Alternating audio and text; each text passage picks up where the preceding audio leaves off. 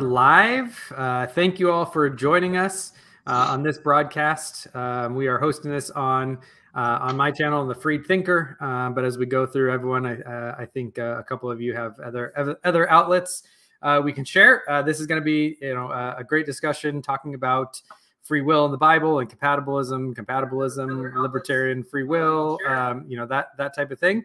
Um, the, you know, this is going to be a cage cage fight, so we are gonna we're gonna fight to the death. No, it should be a good uh, a good discussion um, and hopefully um, help us to understand each other's position uh, a little bit better and give uh, those of you who are listening some resources and some things to think about and some vocabulary to, to better uh, conceptualize and talk about this topic. So, uh, with that, I think we're just going to kind of kick off going clockwise. Uh, we're going to do just basic introductions to each other, and then we're going to go back around the horn, back around clockwise, and each take about five minutes to say why we think that this is an important conversation um, and uh, and so you know base, basic sketch of why we hold the view that we hold. So, uh, Dan, I will kick it over to you.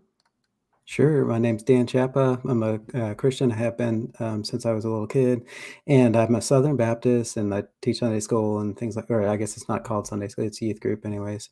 Um, but uh, I'm I'm actively involved in my church and that sort of thing. And um, I guess on online discussions right now, I have a program with uh, TurretinFan. We co-host. He's another uh, another Calvinist, and it's called Conversations in Calvinism. We usually do an episode, you know, every other week or so, um, diving into Scripture and that sort of thing. Um, we get into a lot a lot of different topics, but Calvinism slash Arminianism is a common re- reoccurring theme. And so um, I am an Arminian, but I'm also a Molinist. I don't think Molinism will necessarily come up so much in this uh, specific discussion, but uh, but I am a Molinist. So um, that's my background. Um, Finney, do you want to take it away? Sure. So um, I'm Finney. Um, I'm not a professional uh, philosopher or theologian by trade.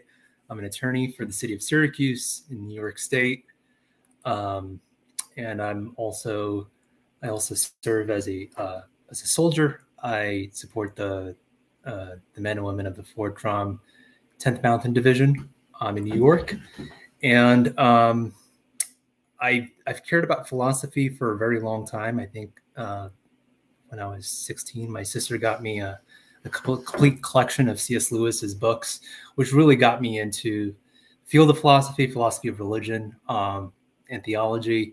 I think that it's an important subject, but I think that it's also not the most important subject. There are plenty of things that we could talk about. It's important to you know keep it uh, with a grain of salt. I, I find it an interesting way to talk, approach um, a number of different issues at the same time in the Bible, um, and I I find I I tend to as Dan is, I'm also uh, an Arminian, Wesleyan leaning Arminian. I attend a Vineyard Church in uh, upstate New York. Um, I I tend to think that a source incompatibilist view of free will is the most consistent and uh, intuitive, defensible view of free will in the Bible. But I also affirm total depravity and total inability for unbelievers. I, I tend to agree with Augustine's fourfold states of man. And given his second state, I think that uh, humans don't even have the natural conditional ability to obey the law, um, much less the categorical. But I also uh, uh balance this with the, as a Wesleyan, um, my belief in prevenient grace. Um, I'm a belief that God enables humans to have faith in Christ um, and through faith in Christ, uh, non-believers become believers and are empowered by the Spirit to obey God's law. And so that at least with respect to believers, and at least some of the time, humans possess the libertarian free will to obey the law, um, to do moral good. And I think that there are other distinctions, even with respect to non-believers, with their ability to do civil good, for example. Um, and free will with, on non-moral issues. Um, but that's essentially my view in a nutshell. I think it's an important subset of of our different worldviews. You know, I think that it, it's one facet of my belief as an Arminian. Um, it's not the biggest, it's not the most important overriding view, um, but that's that. Thank you, thank you, Finney. Colton. Yeah, so uh, my name is Colton Carlson. I'm a mathematics and philosophy teacher in Arizona, uh, Casa Grande, Arizona, about 30 miles south of Phoenix. And um, I've always loved uh, philosophy ever since I um, became a Christian when I was 15 and always found it very intriguing how it relates to theology. I remember my first couple of uh, theology classes in uh, getting my major in theology and Bible. I was like blown away. I was like, this is awesome. Like, why can't we do this all the time? And it's kind of just stuck with me. And um, I wasn't always, I think I uh, explained this on Dan Chapa's show a couple of weeks back, but I wasn't always uh, a Calvinist actually. So I grew up in an Arminian uh, leaning church, although those weren't the terms that they used. It, it was very evident looking back that it was Arminian. And, um, and so I kind of always thought that was the natural, like what the Bible talked about. And so I didn't become really uh, a Calvinist until college when I started looking at uh, certain scriptures and thinking about it more on a philosophical lens. So I say this a lot, and maybe I think Tyler perhaps disagrees with this, but I agree with it. Uh, that I'm mainly a Calvinist for philosophical reasons. I think there is good scriptures uh, to to point to, which I think uh, Tyler and I will point to throughout our conversation. But I'm mainly a Calvinist uh, for philosophical reasons. Namely, I take the Calvinist view to um, be uh, Cal- uh, determinism or compatibilism. But I don't think that, and this is a big part for where I lay out my view, and we'll get into it. But I don't think that determinism necessarily is entailed by compatibilism, at least by definition.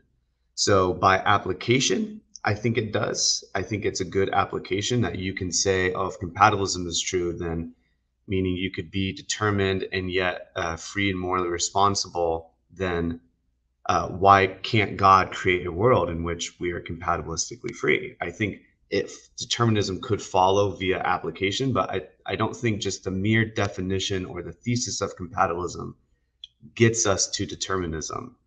Um, I do think that uh, free will is the control condition necessary for responsibility, whatever that you know control condition is.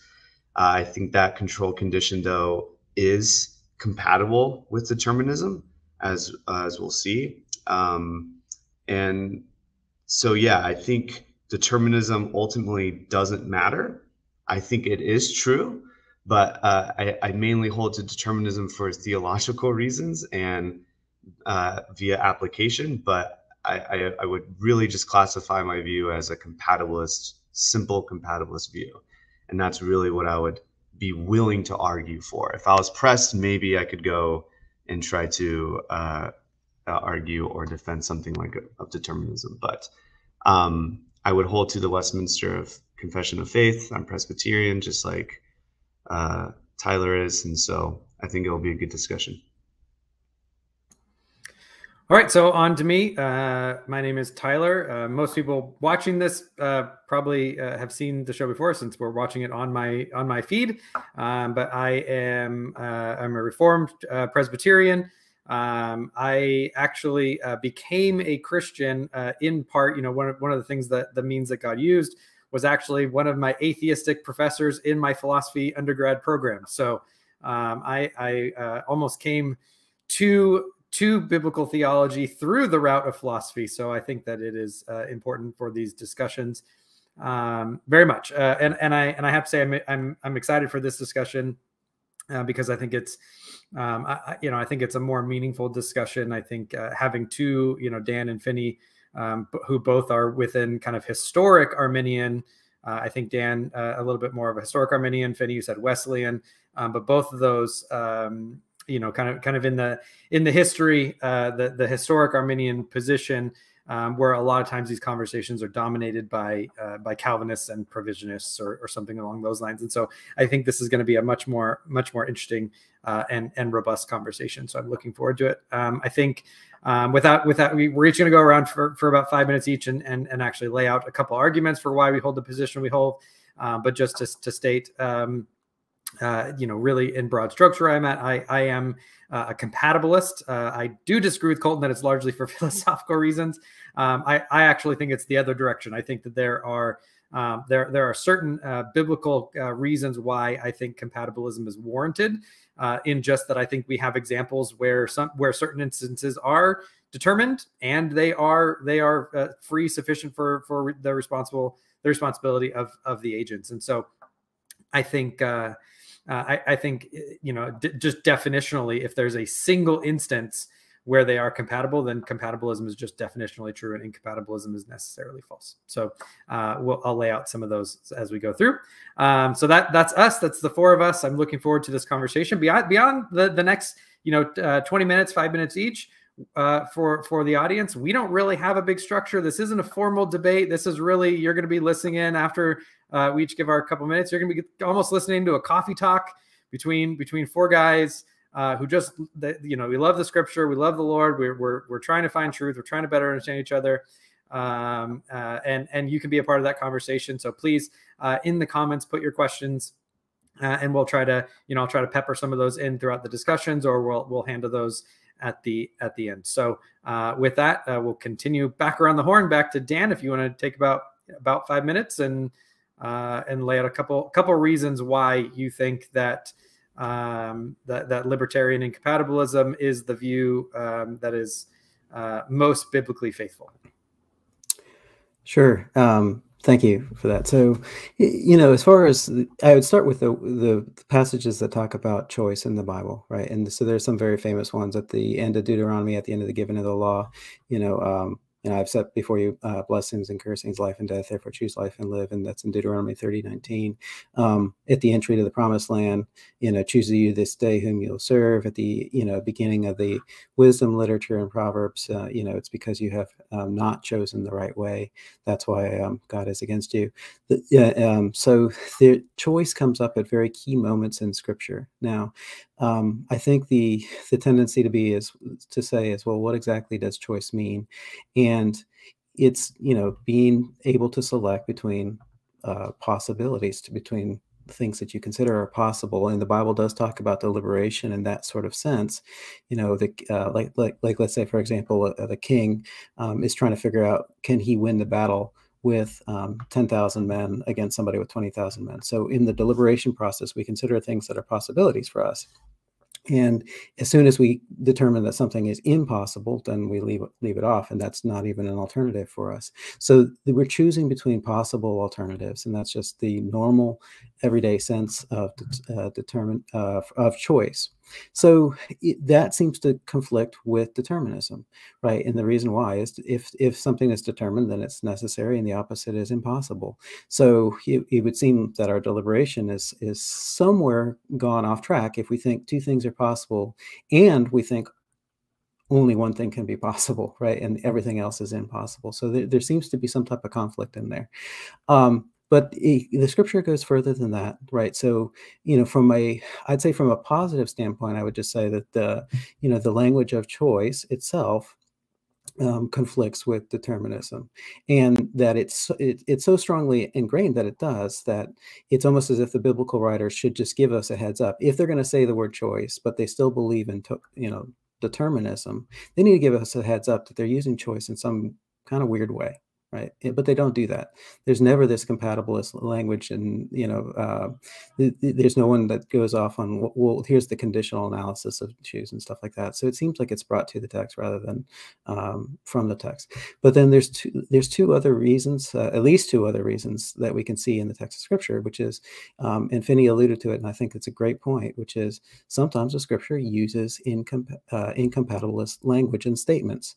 And so John uh, John six forty four is a classic classic proof text for Calvinism, right? And it says, "No man can come to me except the Father who sends me draws him," right? And it definitely supports total depravity, which Finney and I hold.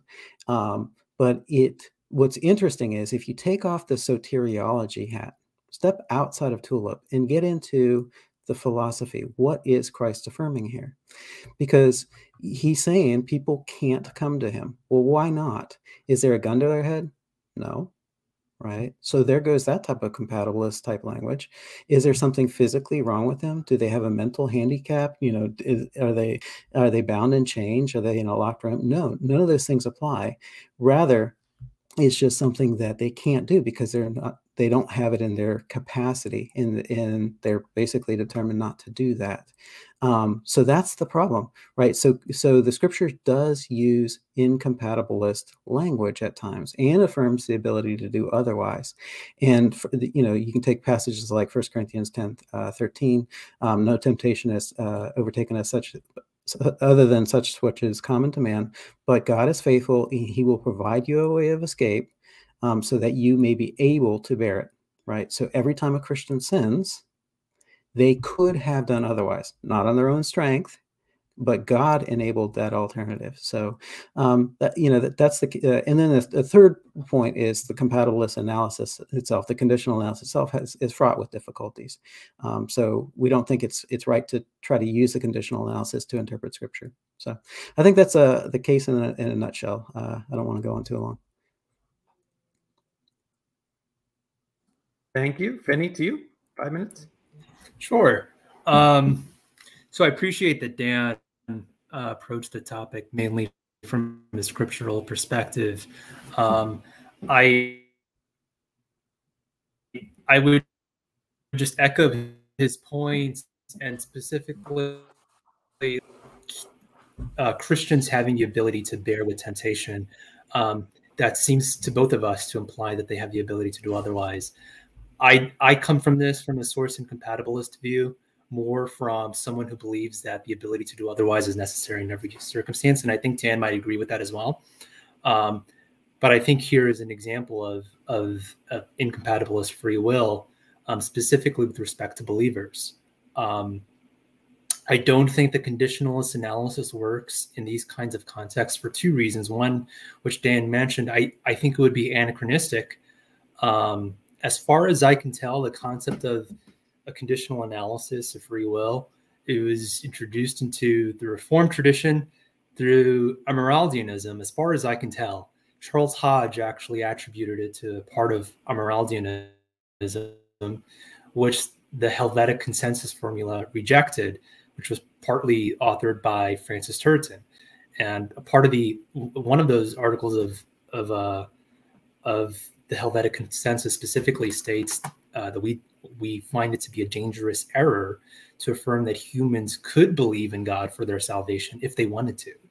So the so I think that traditionally, even even if you look at all, all the way back to Augustine, and uh, I think it was in, Enchiridion, he writes, and I've I've got this quoted. I promise I didn't write an entire script, but I've got these little bullet points here he wrote, quote, even if he wishes to live according to the law, he is vanquished. He man sins knowingly and is brought under the spell and made the slave of sin. This is the second state of man.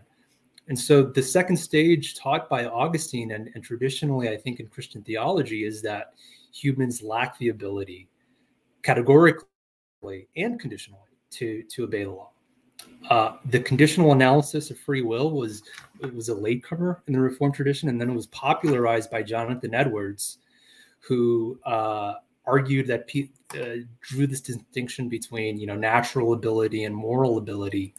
Um, but I think that the, the, the pr- well, one problem with co-opting conditional analysis, which is which has its origins, I think, in, in Hume um, and and later in Hobbes, um, and and in the modern century, classical compatibilists like A.J. Ayer, is that secular compatibilists are not laboring under theological commitments that Christians have. They, they're not lab- laboring under a commitment to, for example, total depravity or total inability.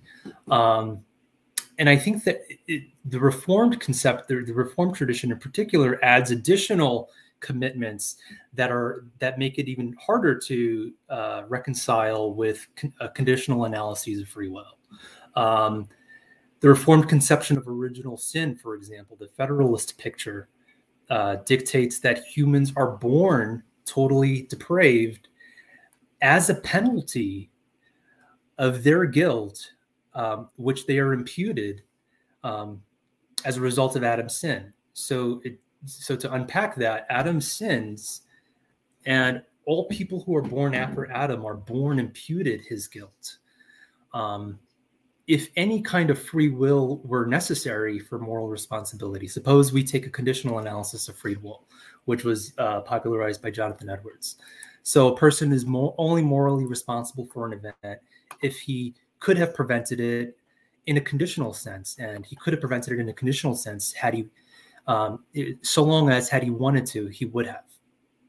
But but with respect to conditional ability, no one is able, even in a conditional sense, to prevent Adam from uh, committing a sin, from from committing the primal sin or whatnot. Um, and and so it seems that on on a consistently thoroughgoing reformed conception of original sin, even the condi- conditional analysis would not be necessary. A conditional analysis of free will would not be necessary for moral responsibility. So, so I think that reformed compatibilism and secular compatibilism are very odd bedfellows. They're they're they have different projects that are divergent. And I, I don't think that reformed compatibilists like Bignon, for example, have adequately taken into consideration the contours of Christian theology, our commitments to total depravity, and in particular, reformed commitments to, to doctrines like the doctrine of original sin and imputed guilt. Um, another argument purely from a more philosophical perspective, um, which has gained a lot of traction in the modern um, in modern times, is called the consequence argument. And some versions of this can go goes back to early times with Irenaeus arguing against Valentinus. But in its modern form, the, the essential core of the consequence argument is that you, if you are not responsible for the cause of an event, then you can't be responsible for its consequence. So, uh, if I am unable to prevent some P and prevent P from causing Q, then I am unable to prevent Q. Bignon uses an example in his book of a golfer who's out in a golf course and out in the distance he sees um, a woman about to get mugged. And let's stipulate that she he couldn't prevent her from being mugged, even if he wanted to. And let's stipulate to one additional fact that as a result of the mugging, uh, she suffers a stroke. Well, it seems to follow that if she's unable to prevent the mugging and also unable to prevent the mugging from causing the stroke, then she's unable to prevent the stroke itself. And so, and, and here's where Van Inwagen's version of this, the consequence argument, leads us to. Given determinism, whether we're speaking of a theological or natural variety, every event, Q, stands in some relation to some prior event, P, such that we are unable to prevent P. We're unable to prevent P from causing or entailing Q, and therefore we're unable to prevent Q. Um, and I think that's a it's it's a fairly strong argument. Um, there are interesting, plausible uh, objections that have been made. I find that the the, the evidence in support of the argument, um, you know, overwhelms overwhelmingly uh, is stronger than its objections, and so that's that's one of the re- one of the main reasons I would I would support an incompatibilist view of free will. Thank you, Finney. Uh, Colt, did you want to go first, or do you want me to go first? I can go first. It's fine. All right. So yeah, as I said earlier, I think uh, definitions are always good, and so for me uh, free will is the control condition for necessary for responsibility. And so whatever that control condition is depends. But uh, I think uh, I tend to think as a compatibilist that control condition is going to be compatible with determinism. Obviously, Dan and Finney don't think so. But uh, I, with regards to what the control condition is, I'm kind of indifferent uh, because I think the the consequence argument is a strong one. I do tend to take Bignon's side that it is question begging. I know I've talked to Finney about this before. Um, but even if I were to say that it wasn't uh, question begging, I still don't think it works in the way that it should work. So let's just say I take more of a leeway approach. So if I said that the control condition uh, had to do with some sort of leeway. And I said it was, you know, the conditional analysis is necessary for responsibility um, rather than the categorical. I think I still think it falls because I don't think that the Van Inwagen's uh, argument specifically details exactly what um, what kind of ability there is. Now, if I were to concede all of that, I still think I could say something like a dispositional analysis. So this is uh, something that's been kind of articulated by newer newer philosophers, uh, specifically uh, Kadri Vihvelin. And so she has an amazing book, and I'm really di- digging into it. And it's just basically uh, has to do with these wide and narrow abilities. I think that's uh, a good a good distinction between these different kinds of abilities here. So even if I were to concede that the conditional and categorical don't quite cut it, I think we could still say though that there is a some something that has to do with responsibility and some sort of connection uh, with regards to a disposition or the state of affairs at that time. And so I tend to think that a disposition entails some sort of conditional. Um, and we can talk about that and what we why why I think that later. But um, that's for leeway. And for sourcehood, um, again, I'm kind of indifferent. Uh, I don't think that we are as compatibilists as as I'm a compatibilist that we are, and because I believe in determinism, I don't think we are ever the efficient cause of our action. Um, I think at best we are the formal cause of our action. And I think that ties very nicely with Aristotelian um, uh, causation and also uh, contemporary views such as guidance control. So I do hold that moderate reasoned responsiveness is necessary. I'm indifferent whether or not I want to say it's sufficient, but I, I, want to probably say 75% yes uh, i know i'm not giving you guys a lot to work with but i'm sorry but i i do think it is very very as close as possible to a good robust theory of moral responsibility um, yes i think it has some flaws mckenna Pereboom et al has shown some significant flaws in it and i think Fischer and Ravizza i believe specifically with regards to moderate reasons responsiveness and mechanism in individualization. They've conceded some of that stuff. Uh, I think Preciado has maybe formed a little bit, especially with regards to his sensus divinitatis in replace of the mechanism individualization. Individualization, but um, again, we can talk about that. All that to say is, I think guidance control, if leeway doesn't necessarily um, do the job, I do I do think guidance control comes in and kind of saves the day here. And I don't think that they are incompatible. So I don't think that if I hold leeway, I can't like conditional or dispositional analysis. I don't think I can't hold to something like sourcehood. And the reason is is because you know the original form, formulation of guidance control has to do with uh, Frankfurt style arguments. Not to say that they're necessary for the formulation of guidance control, but Obviously, Fischer is a champion of Frankfurt's argument. So uh, I do think that Frankfurt, with the alternative and uh, actual sequence, they have built in already a dispositional or a conditional sort of scenario where if the relevant reasons were uh, uh given to you know uh, to Jones, he would do otherwise uh, in the um, alternative sequence. But it's just the case that they weren't relevant to Jones. So this is exactly what he did. I think the alternative sequence, even though it doesn't actually happen, is very similar to the conditional analysis or you know the, the dispositional analysis, just because it posits some possible world that we can look at and peer into how those reasons are relevant to Jones and how they are relevant specifically to his freedom and responsibility, though they don't need to be in the actual sequence. I think that's I think that's uh, good stuff because um, I know some people want to say that leeway and sourcehood are not necessarily, at least on the compatibilist sense, not necessarily compatible. And I, I disagree with that. I think you can mix the two. All that to say is I don't actually, and I think Tyler disagrees with me on this last time I checked, but I don't actually use Frankfurt's argument as an argument for compatibilism. And here's why.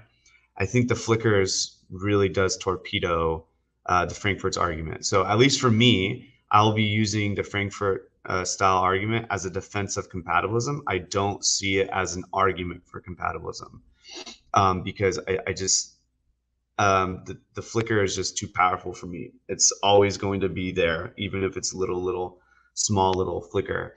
And even though we can, I can maybe concede with with Pereboom and Fischer, that's not robust. I mean, even Timpe, a source incompatibilist, maybe up Finney's aisle want to say that yeah, it's not robust, but still flicker, still there. So to me, it's uh, I don't like using Frankfurt's argument as an argument for compatibilism. Um, so I think definitionally, I would. The reason why I'm a compatibilist is because I, and I'm going to raise some of the questions with you too uh, after um, we're all done here. But I think definitionally, with regards to original sin and um, uh, God's impeccability that Bignon has raised, similar but different. Um, I think that compatibilism best fits the data, especially with regards to prevenient grace. I don't see how you can hold to prevenient grace and still an incompatibility thesis. Um, and so I'm looking forward to discussing uh, my my views on that. But I think I took up too much time, so I'll let Tyler go to town. That's all right. Um, so I, I, will try to be I'll try to be quick um, and speak fast. Um, I think one of the things that I that that I want to do a little bit different than the three of you is um, you all I think have gone from bottom up from what is freedom and tried to work your way up. Um, my the way that I came to this is really is really top down. It, it really is asking the questions um, about kind of the, the broader metaphysics uh, of of the actual world, of God's creation, of God's creational activity, um, and, and, things like that. So I, I, tend to look at these things from a much more top down perspective. Um, and and an understanding when we talk about compatibilism and incompatibilism, I take it that, and this is just, it seems to be a trivially true of the definition. Incompatibilism is just the principled position that anything that's determined cannot can, it just is intrinsically in principle contradictory with anything that's free sufficient for any type of responsibility those two things are just in principle contradictory. And so i think that that's a very strong claim. And i think that if we even have warrant to think that there is a, a single exception to that or we have warrant to think that that principle is too strong we don't hold um, then we can affirm compatibilism just definitionally. Um, but I think that I can go through and give multiple examples where we do have exceptions uh, and and uh, to to that principle, and as such, incompatibilism would be necessarily false because it just in principle is not the case that those two things are incompatible. So I'll give I'll give a couple of those. Um, uh, again, coming down from metaphysics. So I, I, take a very strong view. I think I think most of us here are classical theists to some to some degree. I mean, being you two being historic Arminians, Colton and I, Colton and I, I know are classical theists. Um, and I take it that when we talk about God's knowledge, whether that's Molinist, you know, uh, knowledge, whether that's you know simple foreknowledge, whether that's uh, you know a decretive knowledge, like like what we would have in Calvinism, whatever that is, we take it that God is immutably omniscient, that God cannot fail in His knowledge. It's not even it got, it's almost He's impeccable in His knowledge. That His knowledge, it's not even possible that He be wrong. So I take it that when God created this world, none of us here are open theists. So the way out for this may be open theism. But I take it that when God created this world, he had exhaustive knowledge of all future facts, right? And so it cannot be the case that his knowledge that at time T1, John would do X. It is not metaphysically possible for that knowledge to be wrong. To say that John at T1 has the categorical ability this metaphysically real ability to choose not X is just to say that it's it, it's just a synthetically identical thing to say that it is possible for God's knowledge to be wrong. Um, so I just take it that that's an absurdity. So so I, I I think that I would need a very very strong case to be made that it is even possible that one of God's creation uh, could even possibly, whether or not he actually ever could bring it about, uh, but has the real metaphysical possibility to falsify God's knowledge, which would mean it actually wasn't knowledge in the first place. It was a belief that ended up being false because knowledge just is true belief. Uh, I, I, I, take it that the metaphysics of that um, is that that person may have the conditional ability in the actual sequence of events but they do not have the categorical ability in any metaphysically real sense in the actual world because it is not possible to falsify the knowledge of God. Um, so I take it that that metaphysical approach to the knowledge of God out of his creative decree. I also think that God, in creating this world, Um, so, you know, Dan, you're a Molinist. I don't know how much it'll come up. Um, but if God had had the range of feasible options, let's imagine that there were only, just for the sake of argument, there's only two feasible options, and they are they they have zero overlap in their true propositions, just for the sake of argument.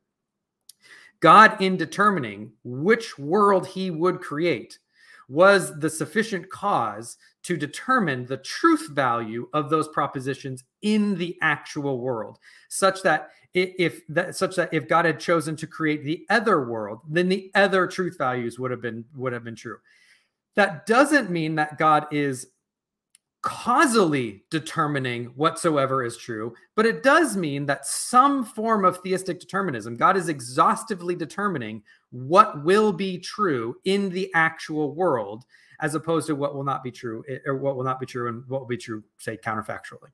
Um, so i take it that that is uh, that that is a kind of determinism and that is compatible with us being free. It is determined that god has determined that in this world in the actual world i would freely do such and such. And so as such it is determined in a meaningful sense and i am sufficiently free uh, in in in the actual world for my moral responsibility. As such that's compatible and therefore incompatibilism is necessarily false um, the last two that I that I'll bring up very very quickly, uh, I, and I asked this before, is that all of us here on this call we hold to we we all affirm broadly the Chicago Statement of Inerrancy.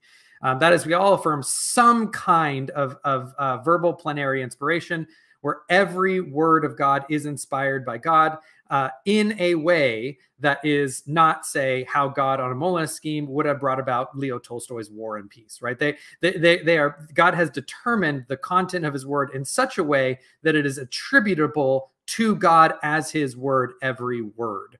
Um, I think that also, though, as Protestants, we don't take a dictation view. And as such, we can say that Moses, or whoever we take to be the author of Genesis, was a literary genius and to be praised for their composition of the book of Genesis.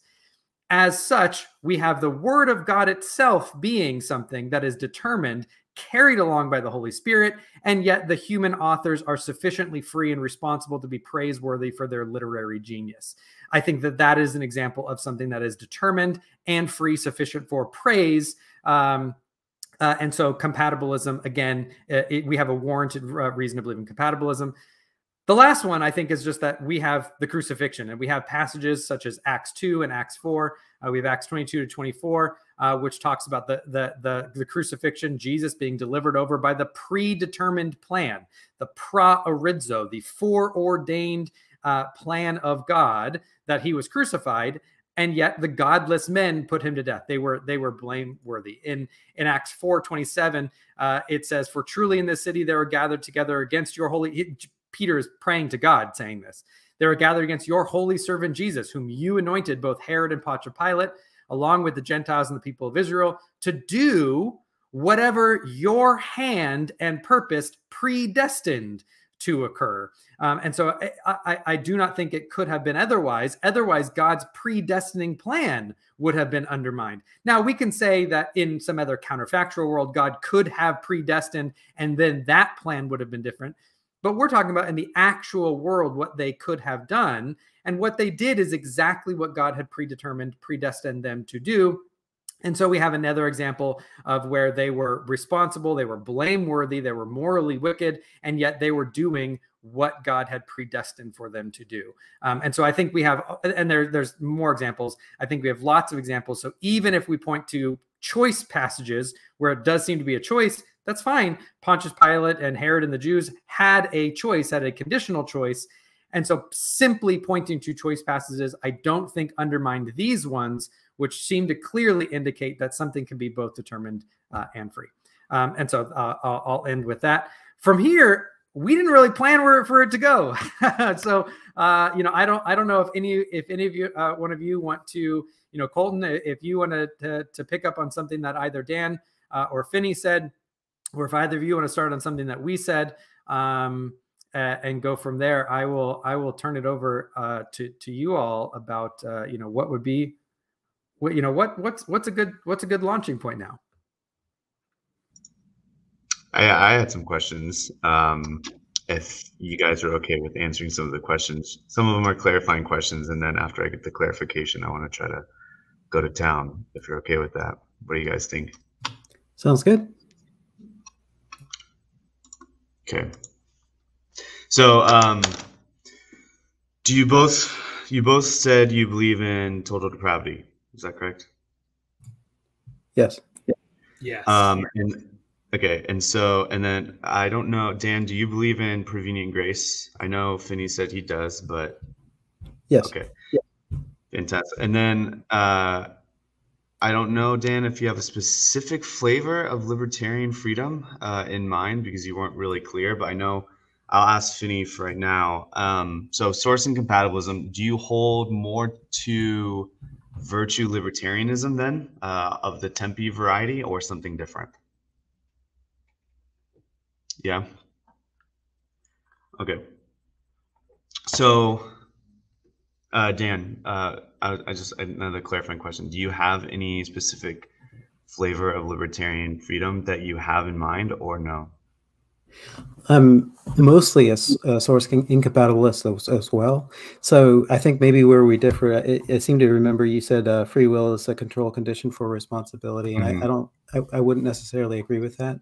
So the way I would say it is, you know, that sourcehood is a necessary condition for responsibility, and sourcehood is is primary, more important than leeway. So I would say that somebody can be responsible, you know, as long as sourcehood is the case. But as far as leeway, um, you know, as far as freedom, they need leeway.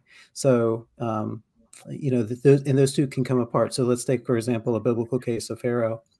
You know, it's it's quite possible that at the moment that he's being hardened, he didn't have leeway, he didn't have free will or alternative possibilities at that point. Um, now, prior to his hardening, when he was hardening his own self, when Mhm. God was just you know confronting him, then maybe yeah, he did have leeway and alternative possibilities at that point. So you know that responsibility tracks to sourcehood, right? But uh, alternative possibilities or leeway tracks to freedom. If that if that makes sense. Yeah, it makes sense. Okay, so um, I guess how my first question, I guess what we can start like, how can maybe I misheard you, but how could someone do otherwise if how can someone categorically do good if they are depraved, or do you disagree that they can categorically do good? That's for either one of you. I don't really care. Uh, so, how can someone categorically do good given their depravity? Um, Finney, if you want to take, I mean, I'm happy to take that.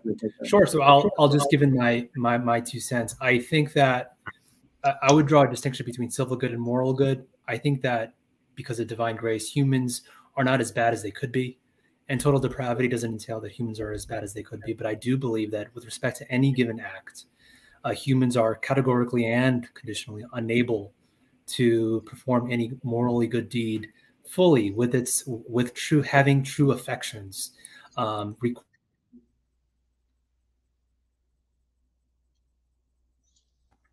Oh no, he, he told me before, or he told the group before this that he might have some internet issues. Uh, Um, I can. Finney, you there? Can you Yeah, I'm sorry, that did- last? You're cutting out. Sorry about that. Uh, yeah, I'm having. Yeah, sorry. My my computer was made in the Stone Age. And I wish that my I, I keep getting calls about my car's warranty. No calls about my uh, computer's warranty. Sorry, can anyone still hear me? we, Yeah. we can hear you. There's a little lag between your video and your audio. Um, maybe if Okay. it happens again, you can try uh, uh, restarting and, and coming back in. But Okay. keep keep going. So, so yeah, like I, I, I think my my answer to Colton's question would be I, I don't believe uh, humans can can do true, fully, genuinely moral good things in their natural predisposition uh, without grace. okay.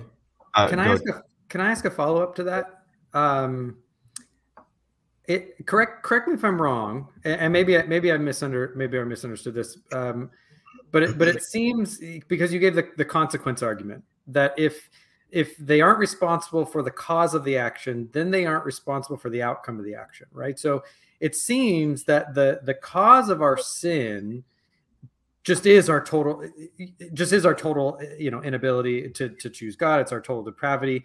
Um, that that that is that that's sufficient to cause any of our action to not be righteous right but then but then it seems that we're blameworthy for our sin but so so so would you say that that our being blameworthy for sin in conjunction with total depravity just is a defeater for the consequence argument no so i think that so from a Wesleyan view, and I and Dan might have a different view. We haven't spoken about this particular.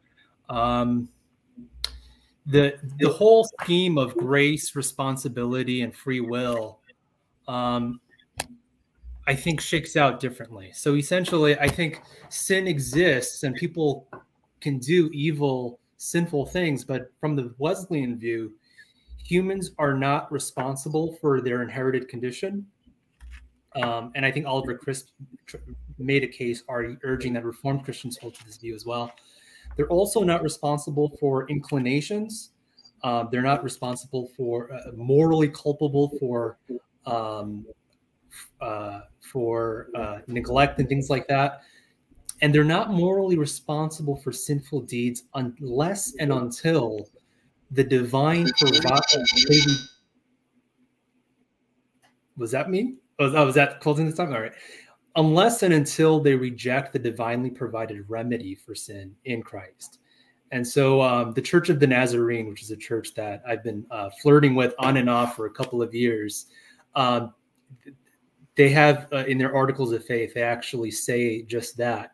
And this is a point that I, I noticed in Bignon's book, um, Excusing Sinners and Blaming God. He, he kind of said, well, if you're Arminian, then you also have to reject libertarian free will for for non-believers and we agree but i think that i think the difference is that with uh, within the context of at least for wesleyans um, the mechan- the the scheme of sin moral responsibility grace are slightly different than what you might how you might view them within the reformed tradition maybe maybe this is maybe this is a good time I, you know i don't want to derail this too much but i maybe it'll uh, this might help me kind of understand where you're coming from um, and that is let, let me maybe I can articulate what I think the difference between, say, Dan as a historic Arminian would hold on like prevenient grace and illumination and, and a Wesleyan would, because I maybe Dan can shake his head yes or no. I, am not sure he would agree with what you just said.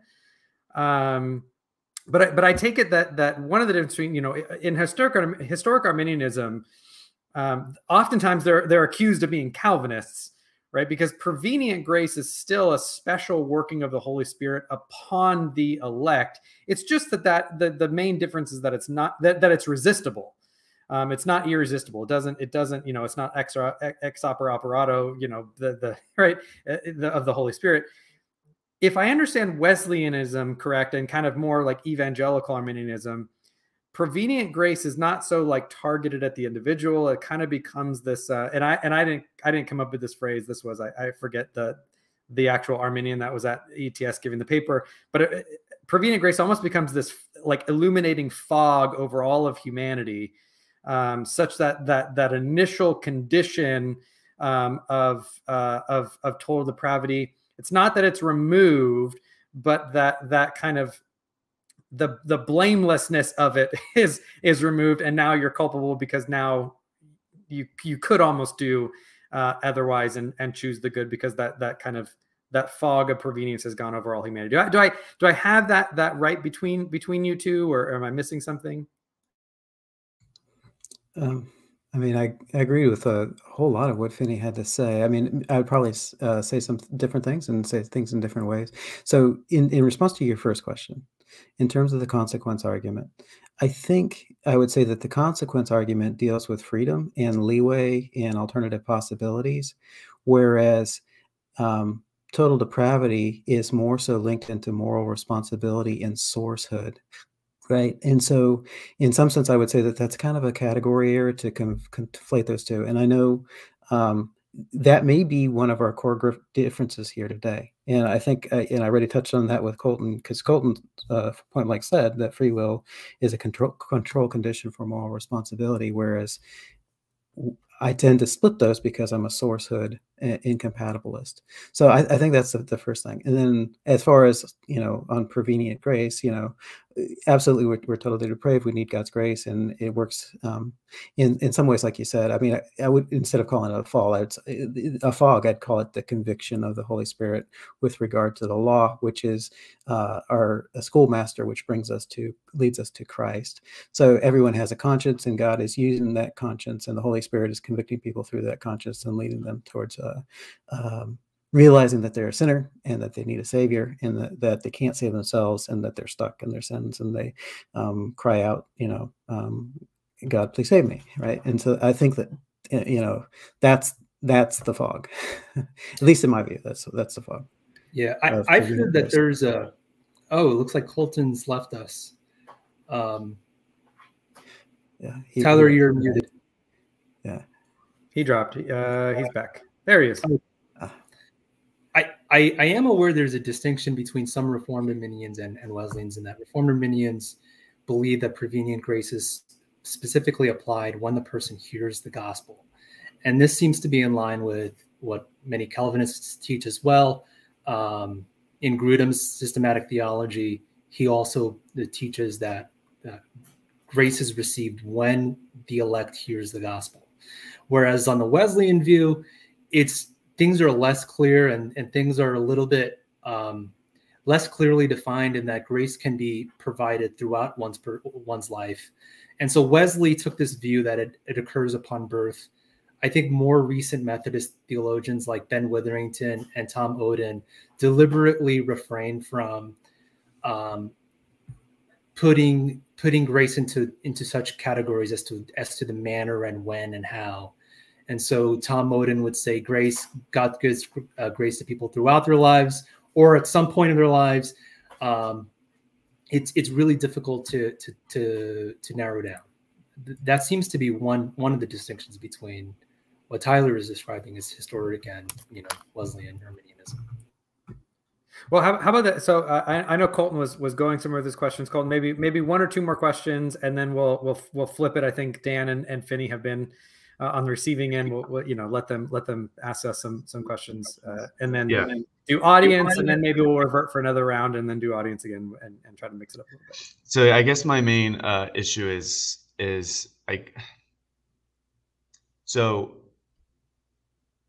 Let's just say we take a prevenient grace model that's restricted. Uh, so that which means let's just say from T6 to T10, God gives you some some uh, unregenerate sinner prevenient grace to believe the gospel. So it seems to me that this is what the Arminian model entails. From T0 to T5, they could not do otherwise. Namely, they could only have the liberty of contrariety. So that means they only have the low level actions of just choosing sinful options, whether that's moral or civil. Civil, I, I would say, even a civil option could be sinful in God's eyes. So let's just say from T0 to T5, he only has at his disposal sinful options. But then God, you know, enlightens him, uh, gives him prevenient grace from T6 to T10.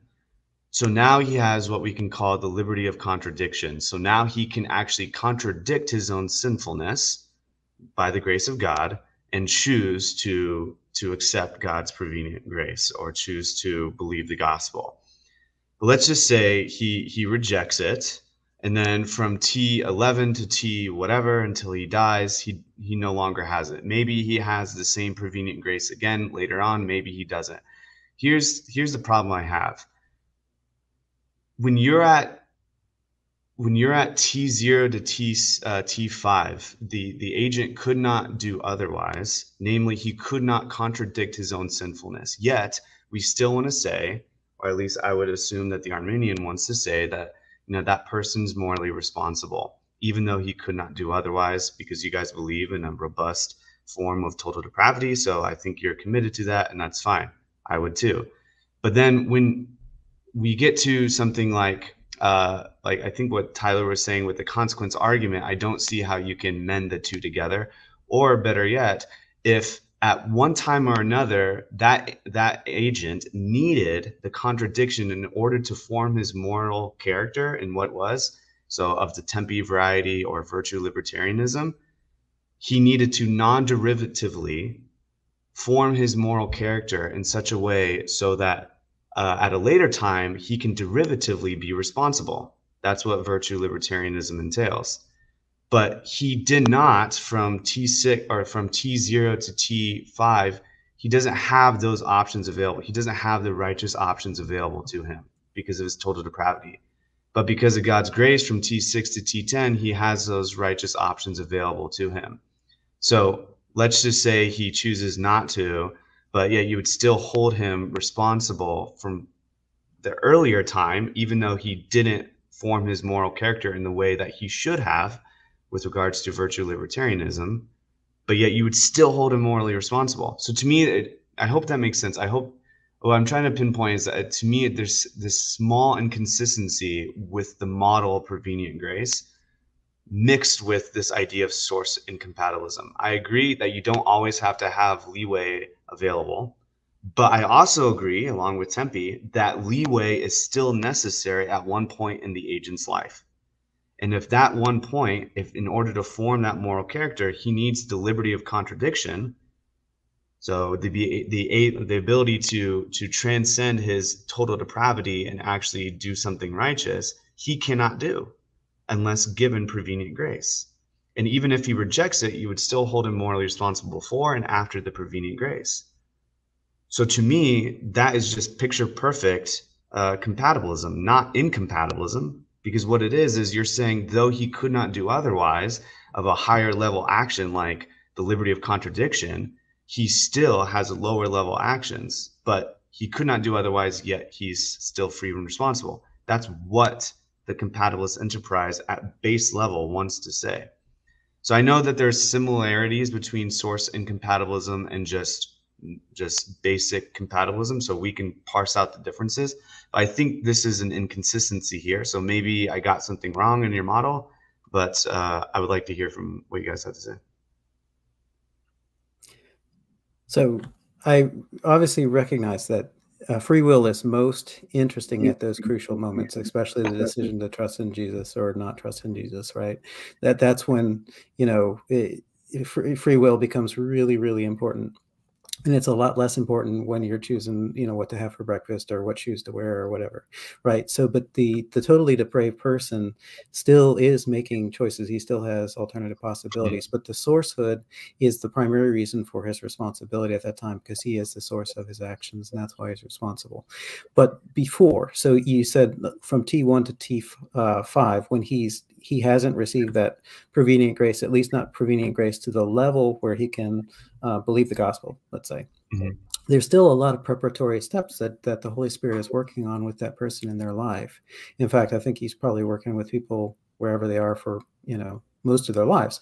Right. And so, you know, it might be um, recognizing that they're a sinner, trying to, to, do their do good works or trying to be a good person or whatever the case might be. All that stuff might be happening at T1 to T5.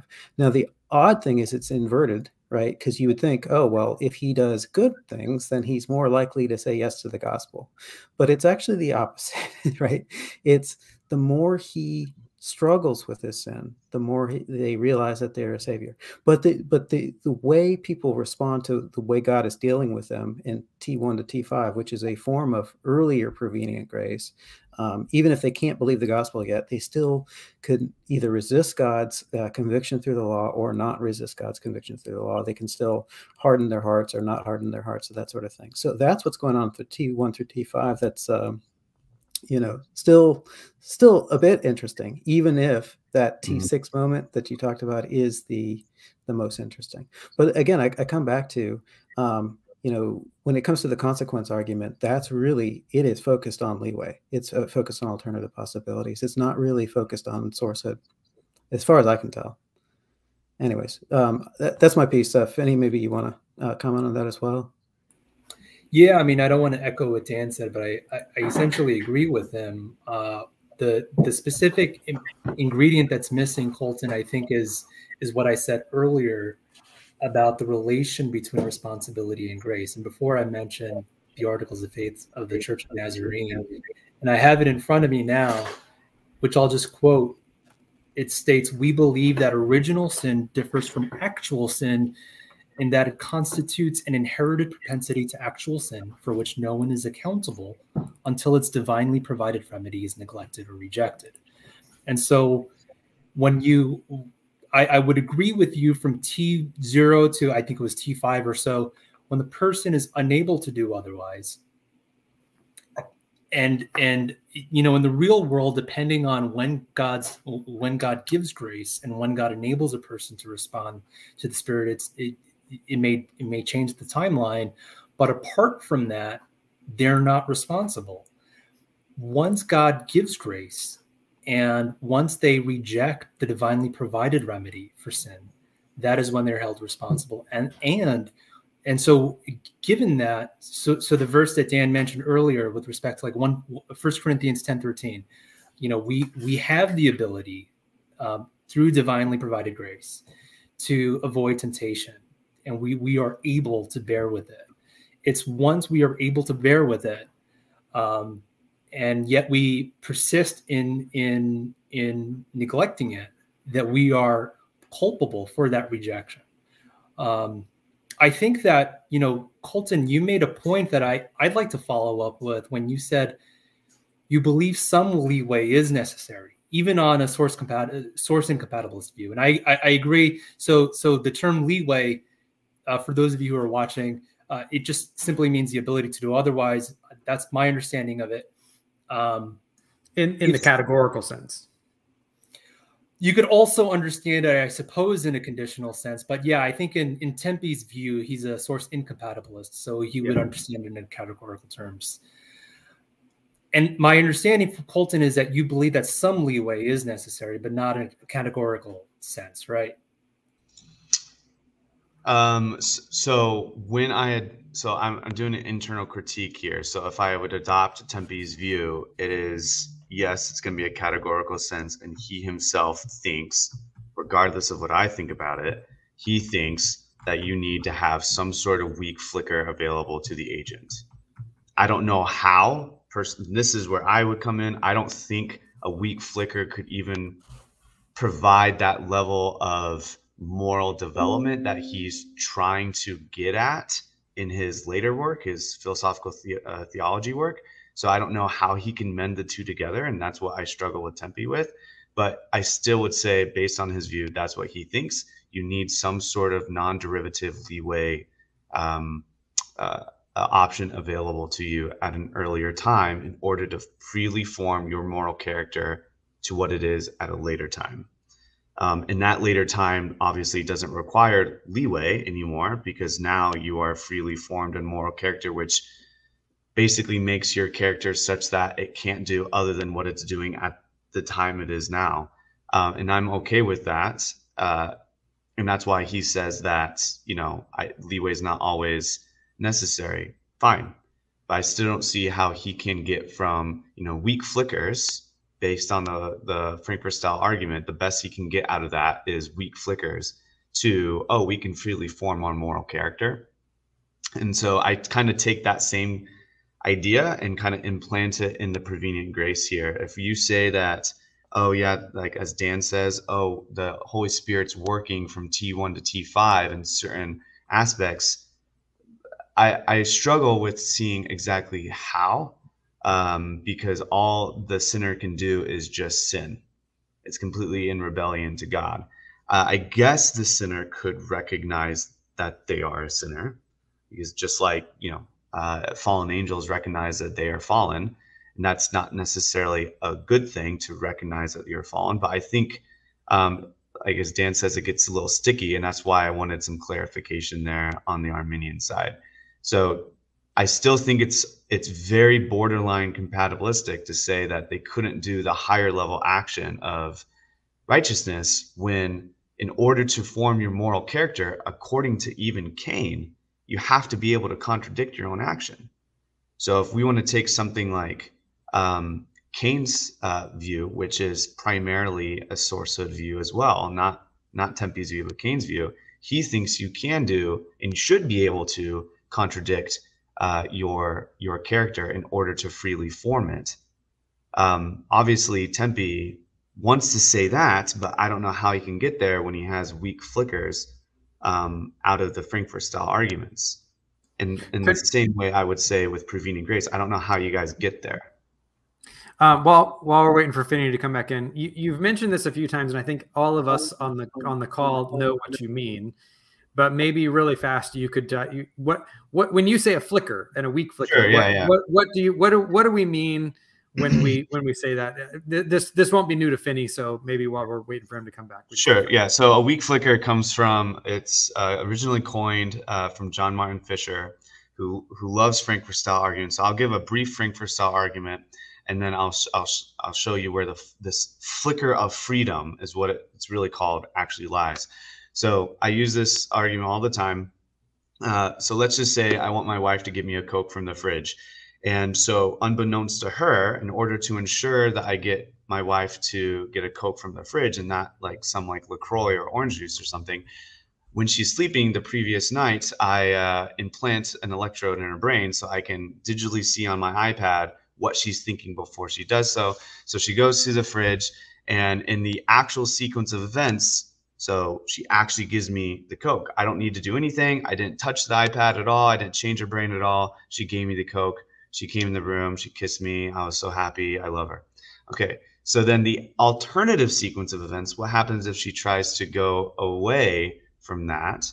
well, what happens if she tries to choose to give me a LaCroix instead because she's witty and she wants to like mess me up uh, and she wants to just play games with me? That's fine. I can see that beforehand because I'm a good judge of things and I can see it on my iPad.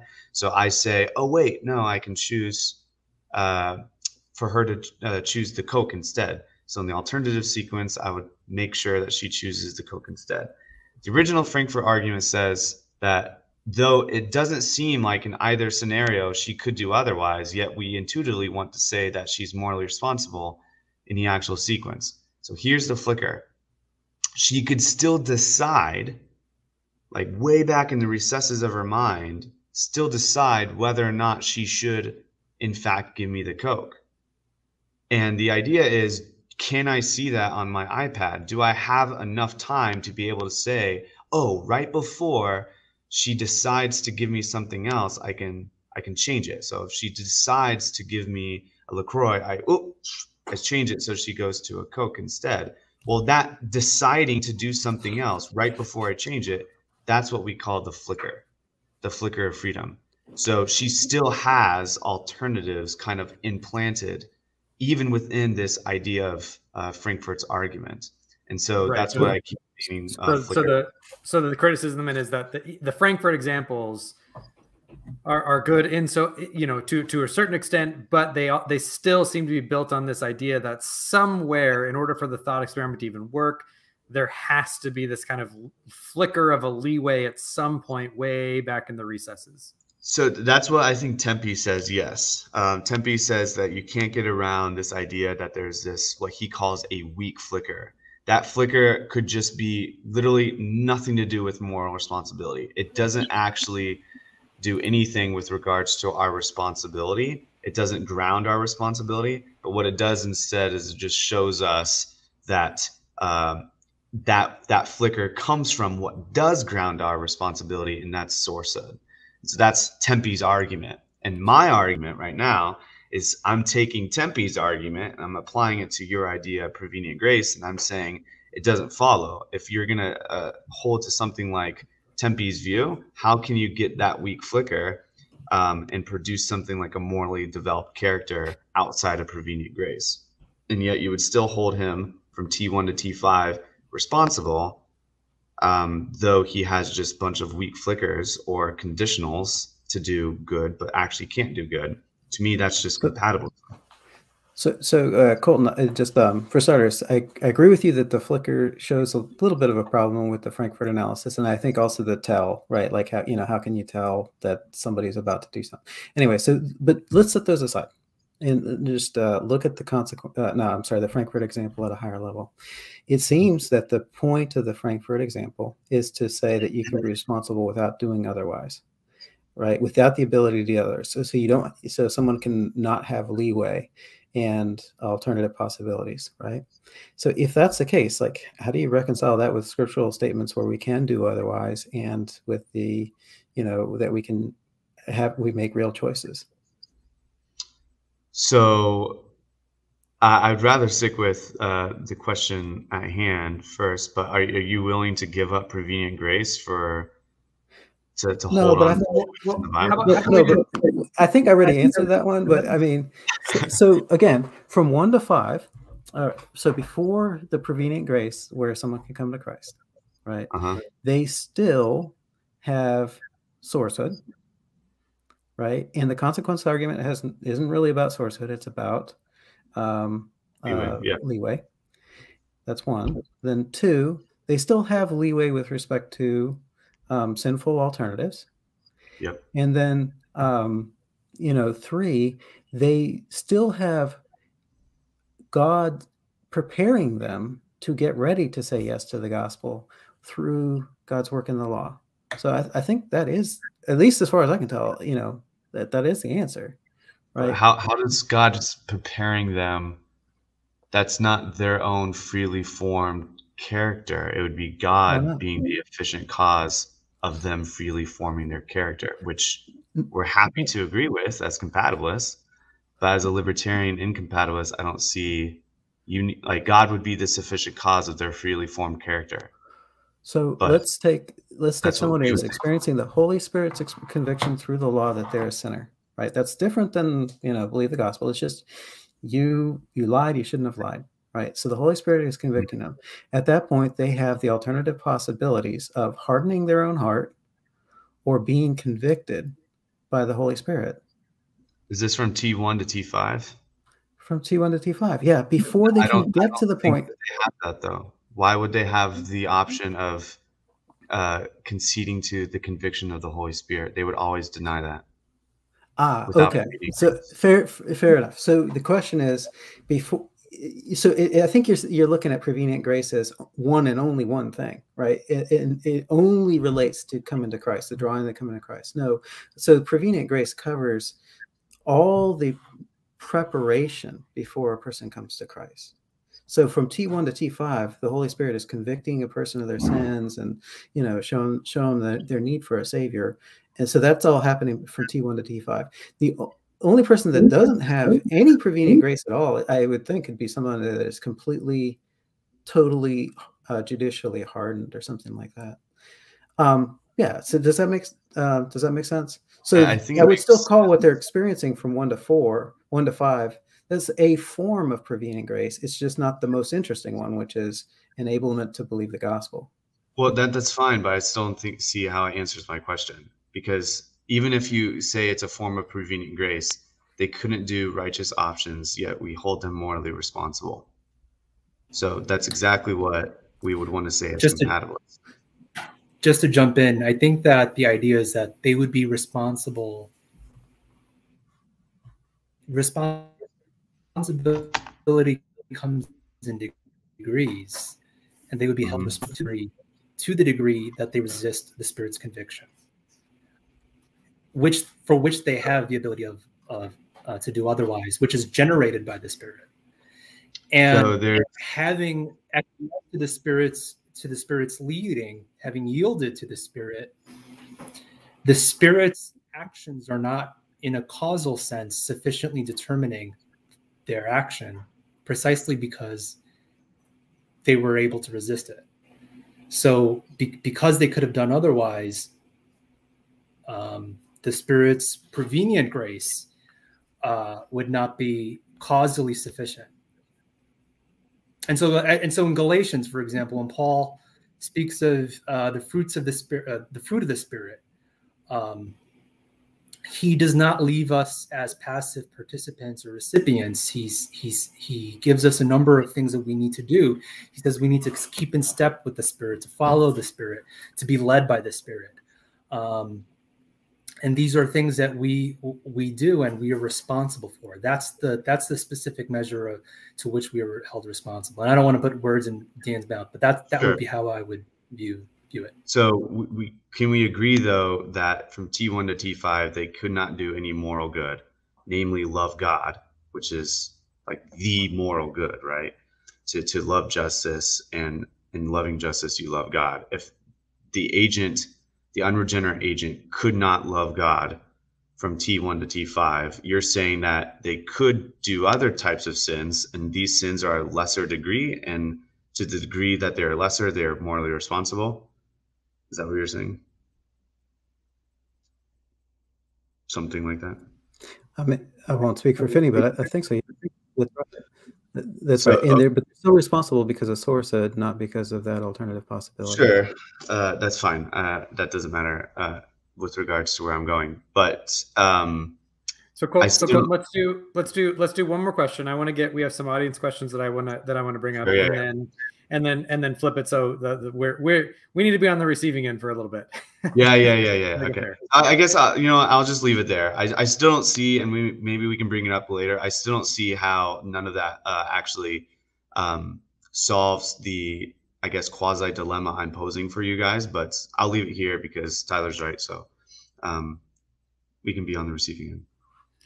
Well, okay. So in, in the meantime, we had some questions that came in. Um, so uh, let, us let's, let's have these. So this is a question from the provisionist perspective for uh, Dan and Finney. He wants to know if you agree or disagree. I think if I'm reading this right, this is there's two statements, and I think they want to know if you agree or disagree with one or the other, or both, or neither. Um, so they, they want to know if you agree or disagree with this statement. We deny that Adam's sin resulted in the incapacitation of any person's free will or rendered any person guilty before he has personally sinned. What what is that a quote from? It's not the a quote, so I, I, I, can't I can't vouch for the phrasing of the questions. Uh, I, I'm I'm with you. I'm not exactly sure how some of the. If I were you, I wouldn't be comfortable answering it because I'm not exactly sure how some of the terms are being used. Um, but this is this was there. They want to know if you agree or disagree with this statement, and there's one more after this as well. So I, I, this is from the traditionalist uh, statement, right? And there's traditionalism that preceded uh, provision, um, mm, yeah, pro- provisionism or something like that. Okay, um, I'd almost, I think there's maybe a way I could affirm it, but I, I'd be twisting it probably in the sense that they don't want me to twist it in, because I'd say well, you know, we deny that Adam's sin resulted in the incapacitation of any person's free will. Well, if you mean by that that God didn't excise their free will out of them and they they don't have choices between evil options and they can't respond to God's grace freely. Yeah, I agree. They retain their free will after the fall in those ways. But it is a there's a significant sense in which I can't agree with it, which means, you know, that um, we are incapacitated with respect to believing the gospel without an external prevenient grace. So there's a very strong sense in which I would resist agreeing with that statement, but there's a sense in which I could. Yeah, we still have a free will between evil options or whatever. And then rendered any person guilty before he has personally sinned. Guilty in what sense? You know, like if they mean like it's a, like an actual crime, like I didn't eat the apple, right? So in that sense, it's not a um, an action based. So maybe there's some loose sense in which I could affirm this sort of thing, but um, it's certainly not the way I would express myself. Um, and I um, I think this was written by Eric Hankins, if I if I remember correctly. And I suspect if I sat down with a cup of coffee and talked this through with him, I'd end up disagreeing with him on what he meant by this statement. So I'll leave it at that.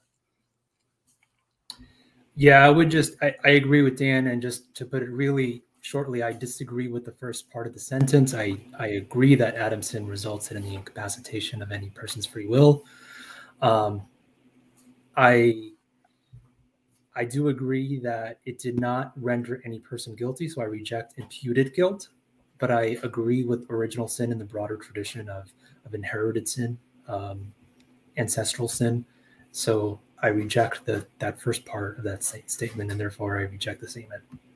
Yeah, I think this is a good example where you know, like I said, the the, lead in that you know you you two coming from a you know historic historic Arminian positions and Wesleyan positions.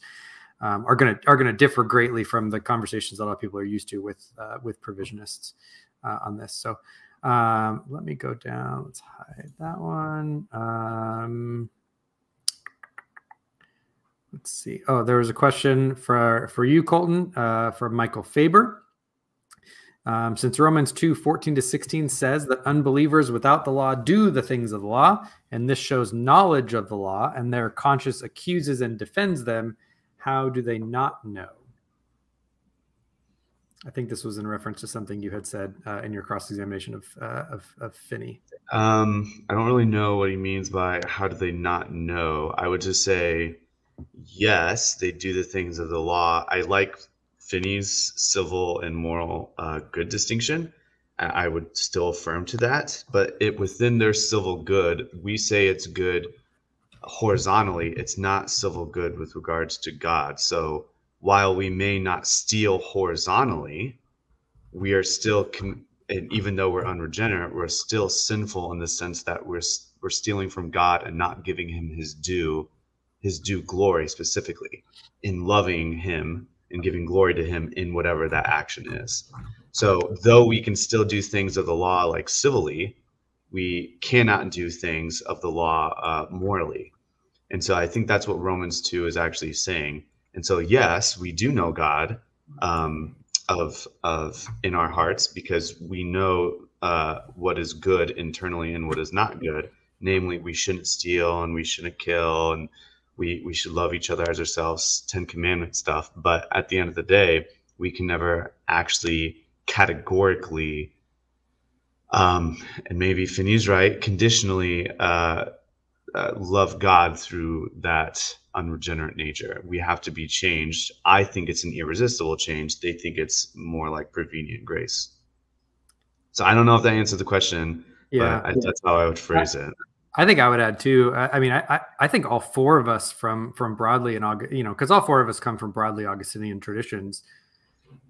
I, I mean, I, I think all of us would look at this and, and have a problem with how uh, Faber has actually summarized this verse, um, because the the verse actually doesn't say that they that shows that they have knowledge of the law, right? It says that they they do the requirements, uh, and so they become a law unto themselves um, and that and that this almost this almost shows that you know they they are uh, this goes to almost like a like a natural law type of type of view or something along those lines, and that they're they're they're they're guilty even of the law unto themselves, not not just you know th- this isn't actually an exonerating uh, passage. So, uh, uh um, yeah.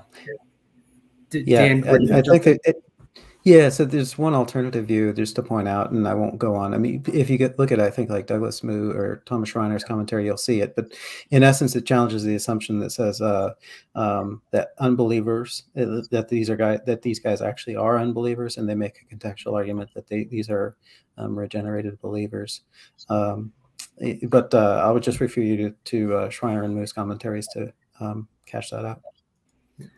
I was just going to add that actually, and N.T. Wright makes a strong, uh, similar case that what's in this, what's in view of this passage is the fact that um, gen- the Gentiles in this context are Christian, and so Wright would point to the the latter half of this passage and and point out a person is a Jew who is one inwardly, and circumcision is circumcision by the heart, and so he would speak of these people who Michael I think assumes are non-believers, he would actually view these aren't um, non-believers. These aren't law-abiding Gentiles. These are law-abiding Christians.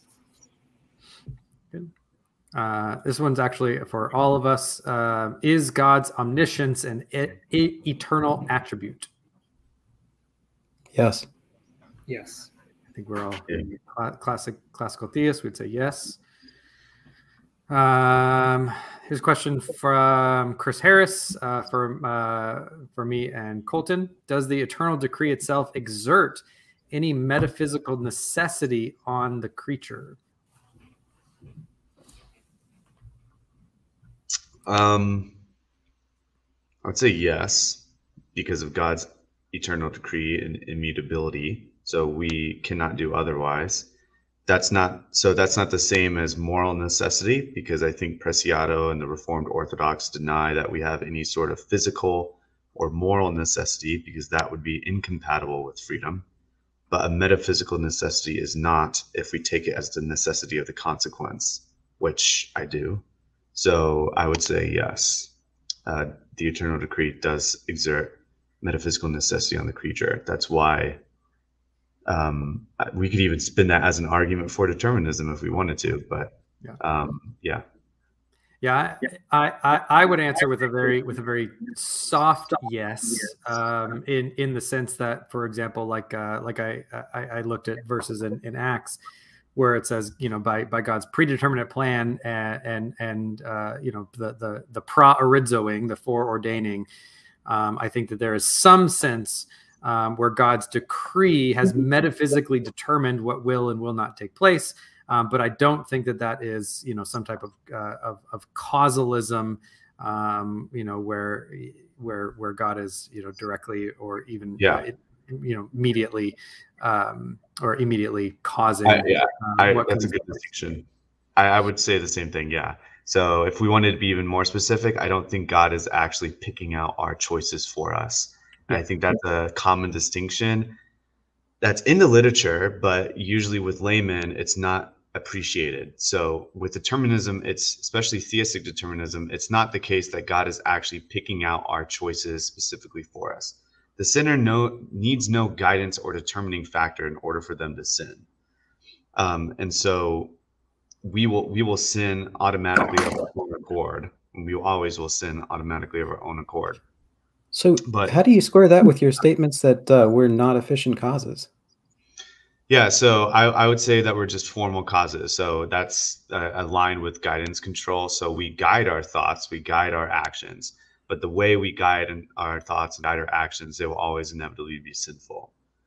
I don't well, know if that I answers mean, question. That's what I would say. Well, Colton, do you do you hold to a Calvinist view of divine concurrence?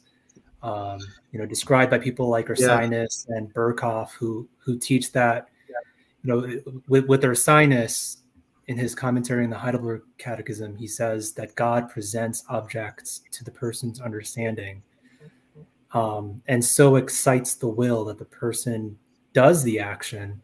But he also draws this distinction that you're making between the formal cause and for his view, I think it would be the efficient cause. God is not the formal cause of the sin, which I would agree with. He's just the efficient cause. I would agree.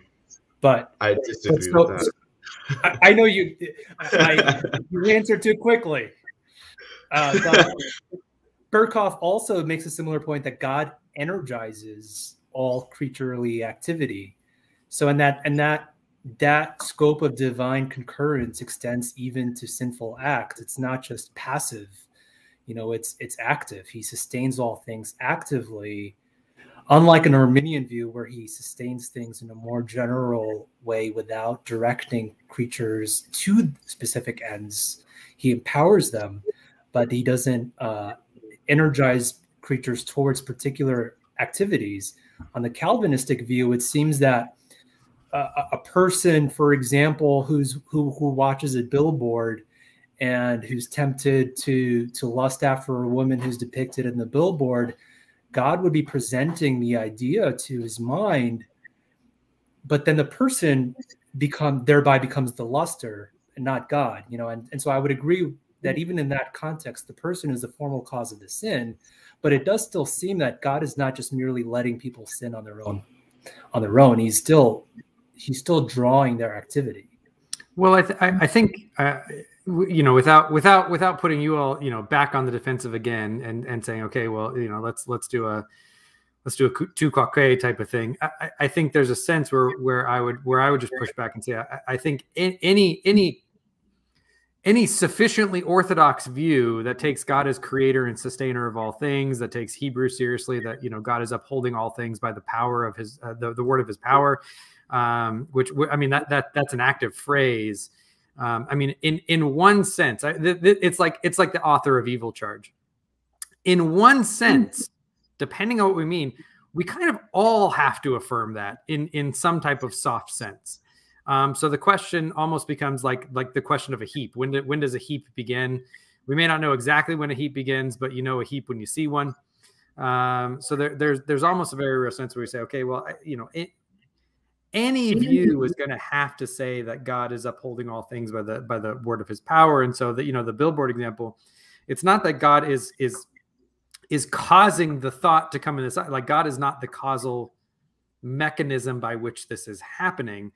But it also is equally the case that that God by his by his decree, by his providence, by by his upholding of all things, I mean he's upholding the billboard uh, in in in its material essence. He's upholding the the ability of the, the agent to see by the by the word of his power. Right? There's there's a there's a sense where God is uh, is uh, causally uh, exerting power to uphold all things. Um, but the question is, does that make God, uh, you know, an, an efficient yeah. cause? Does that God well, does that make God blameworthy in the action? I mean, well, I think no. I'm addressing a very uh, a more particular uh, point about the way God exercises His sovereignty and the way God sustains all things. I thought your your views were that God doesn't actually actively energize a sinner towards sin. He just lets the, them sin of their own accord. For me, that yeah, would be the Arminian. That would be the Arminian view that God sustains all things generally. He empowers all things.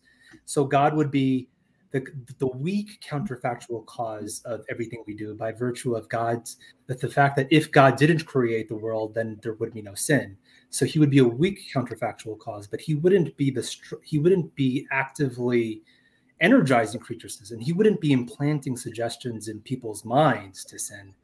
Um, and well, that's what I want to and his teach. Well, maybe we can clarify. I mean, I, I, I think we have a couple examples of. Uh, I, want I want to make sure, and I and I try to caution people of saying let, let's let's not say things, let's not go further than the Bible goes. Right, we have biblical passages where God does implant, right? You know, he he gives people a strong delusion. He uh, you know he implants evil evil desires of people, right? So I, I want to make sure we don't go so far and say, okay, well, if God did those things, He would Himself be evil. I don't think any of us are gonna, gonna say that. Um, uh, so, but also at the same time, I don't think there there are some Calvinists I know that would say something like that, but I don't think Colton or myself or anyone would say something like, "When someone sins, God is the active and sufficient agent putting that sin in their mind."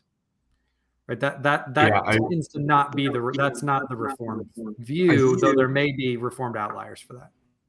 I think that uh, Finney, I remember talking to you about it one time, and so I don't think it's the reformed view. I don't think that we can adequately look and interpret those people like Ursinus and Berkhof and et al. whatever as exactly what I mean here. I, I would agree that if God is the efficient cause, the changing person, the changing cause of that person's will to do sin, then he would be the author of evil in the exact same way that Arminians and non Calvinists would press against Calvinists. And the reason why I say that is because well, the reason why I say that he's not the efficient cause is I don't think the sinner needs any uh, guidance or any uh, efficient changing for them to sin. They will sin naturally of their own accord. So I agree that God is the efficient sustainer of all things. So he's the sustainer of the billboard. He created the universe, and without him creating the universe, there would be no sin. And if you want to call that the weak counterfactual cause, then I can affirm that too. I don't see why that's necessarily the Arminian position. Uh, I do think, though, God is the sufficient cause of all things, and I think that's where you would, you guys would disagree. So yes, he is the sufficient cause of my lust and my uh, sin, and I do think that's what the Westminster, specifically chapter three, holds to, and I think that's all we can say with regards to the Reformed Orthodox. Now, if some other Reformed uh, teachers want to go out and say, yes, it is God energizing our will to sin, namely efficiently energizing it, then I would just flat out deny that. I would, even if I were to concede that, I would just fall back on what Vela just said that it's not as if it is a sin if God did implant a delusion in our mind, because we literally have that in the scriptures. Secondly, I think that uh, there is a counterfactual pair that if God were active, giving us grace, we would not sin. And if God were passive, not giving us grace, we would sin. That is completely consistent with determinism. So the amount of grace that he gives depends upon, you know, the outcome of my action and the, the amount of grace he restricts from us also pops out a certain action. And so he is not the efficient cause. At best, he's just the final cause or the sufficient cause. Um, and if anything, he is just causing via omission. But then you would have to go down the the argument saying that omission is in fact a cause. But I agree exactly with Kevin Timpe here in that omission is not a cause, just like Phil Dowe, and that at best it's a quasi cause. He uses that exact same uh, formulation in defending how uh, uh, a sinful will can be realigned to a gracious will in, in, in his philosophical theology book. I take that exact same model and I can put it on uh, God with regards to determining sinners. And I think it works perfectly. So I don't see how we need to affirm, if we're reformed, that God must be the efficient cause if that's what reformed orthodoxy means. I would just deny that that's what it means. How are you defining efficient cause? So I would say uh, at bottom, it's the change. So change in a thing. So going from one state to the next. So it was at this state, then it is at this state. And he is the active participant in changing that state from state A to state B or state of, you know, sin to state of righteousness, which I would affirm. I think God can change from a state of sin to a state of righteousness. He is the efficient cause of my regeneration. That's how we think, Tyler and I, we avoid Pelagianism. But from going from uh, sinfulness to another sinfulness or righteousness to sinfulness, I don't think he can be the efficient cause. All he has to do is restrain grace via omission, and that's deficient causation, not efficient causation. And that allows us to sin in the exact same way he wants us to sin. So he's still the sufficient cause without being the efficient cause. And that I think is still within the realm of Reformed orthodoxy.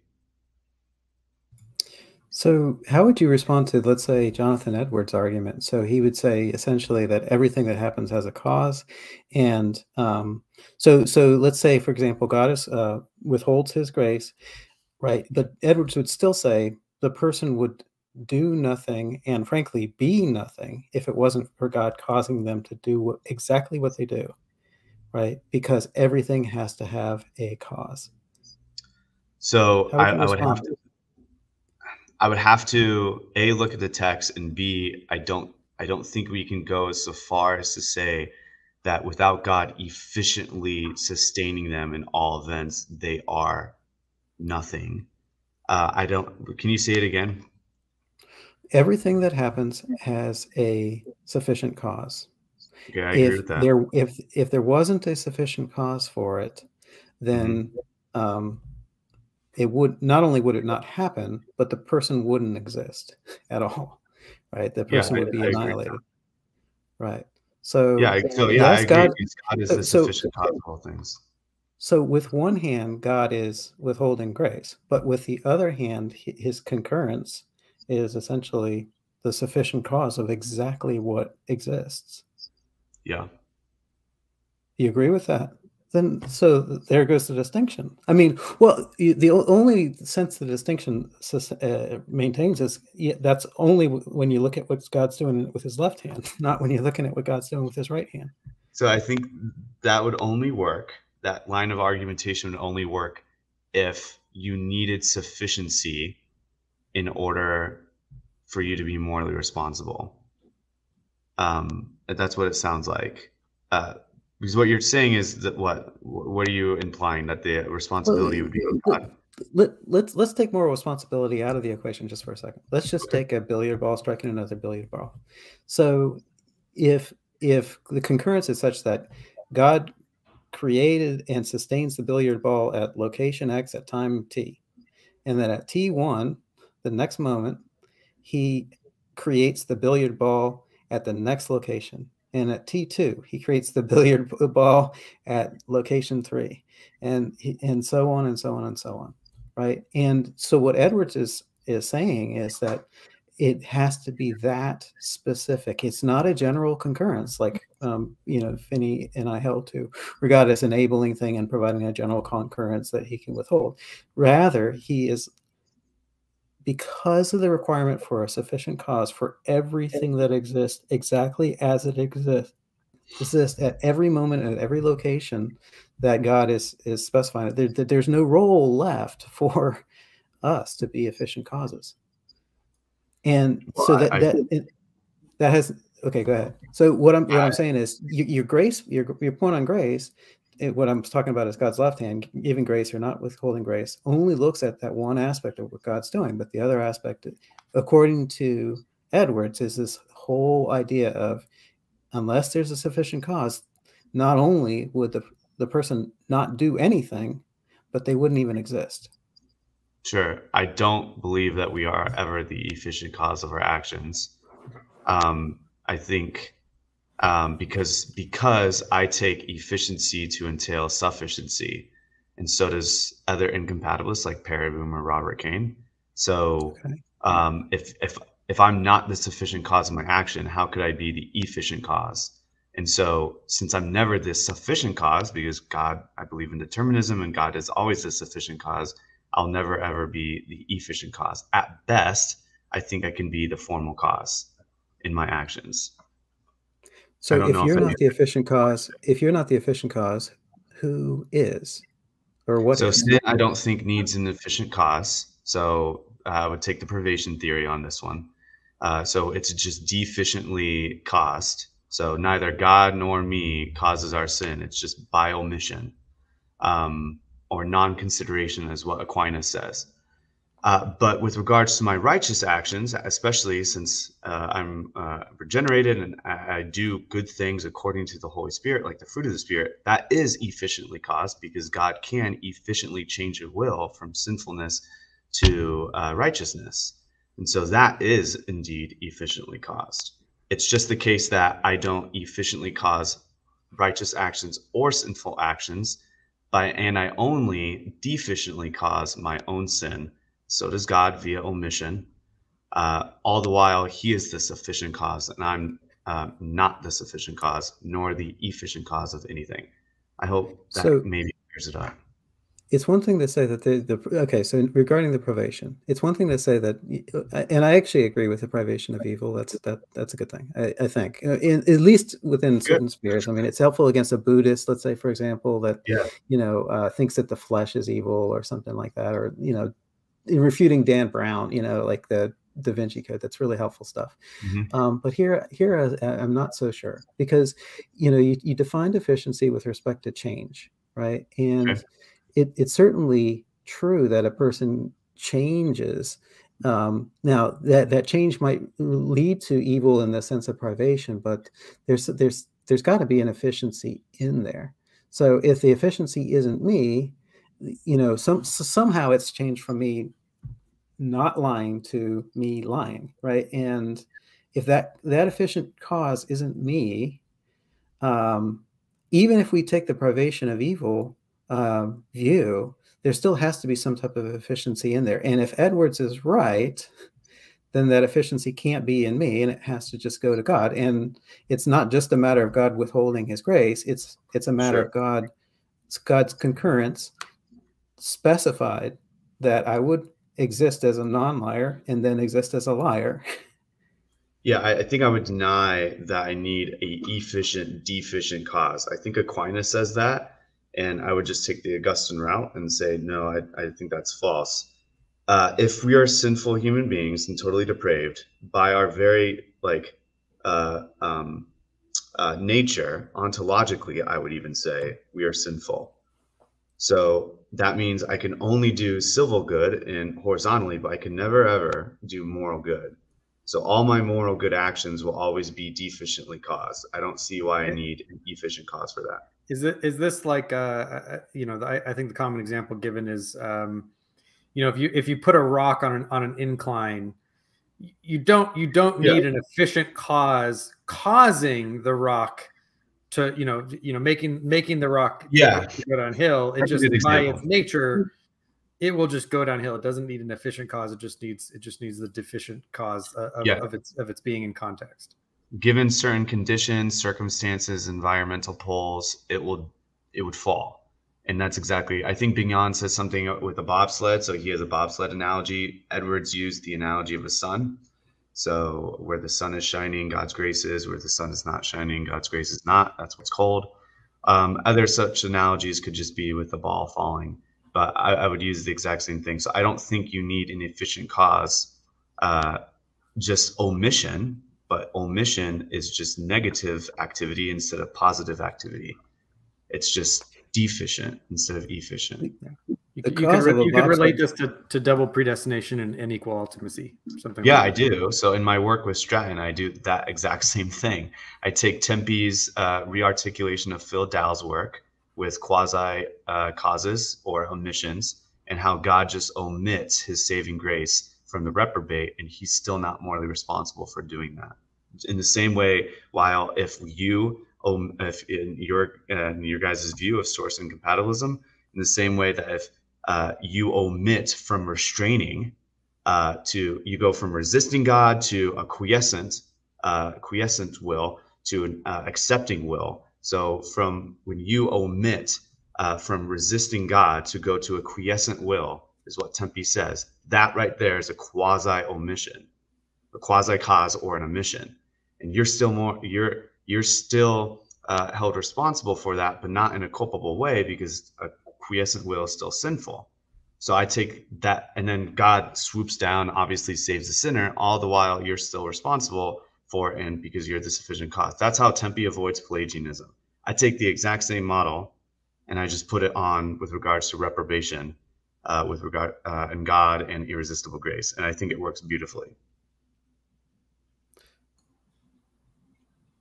Fair, fair enough. I mean, we could uh, we could go on all day, but we can move on to the next point, Tyler, if you if you'd like to. No, I, I think I think Colton and I are still still in the hot seat. I think we go for another uh, you know 10, 10 minutes or so, and then there's some there's a few more questions, and um, cool. we can see from there.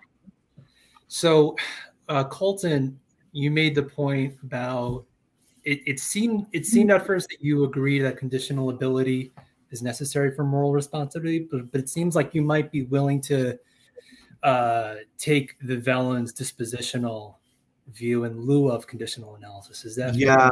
So after talking with you, I don't know, like last May or something, um, I started looking at Van Inwagen's uh, principle of possible prevention again. I'm still not necessarily convinced of your argument that you gave me way back when. I think it's a decent one, probably some of the best I've seen. Um, all, all that to say is, yeah, I think I could probably be convinced either way. I think the conditional is maybe getting at something like the idea with regards to moral responsibility just in an indirect route. And I think the disposition of, of what I'm reading from uh, Kadri, I think the disposition hits it more in a direct route. And so I think I would rather perhaps go to a dispositional route just, just because I think it also aligns more with Reformed theology and original sin and imputed guilt. And so, um, because it's that idea of that we have a disposition to sin. So I'm trying to work out a theory where it kind of brings in that, and I'm going to probably eventually leave the conditional off to the side, but I, I don't know yet. I think the the beauty of the consequence argument is that it doesn't matter uh, the conception of ability. The the key is the transferability of inability. So whether the inability to prevent Q uh, pre- to prevent P transfers to the inability to prevent Q. Um, mm-hmm. I actually I would encourage you to stick to conditional ability instead of dispositional ability. I I, I think that okay. I, I think that I, am sorry. I, I, feel bad that our conversations have led you towards uh, dispositional ability. I, as far as I can understand it, um, you know, a rock has the dispositional ability to break a window, right? And what that mm-hmm. means is a, a, dispositional ability.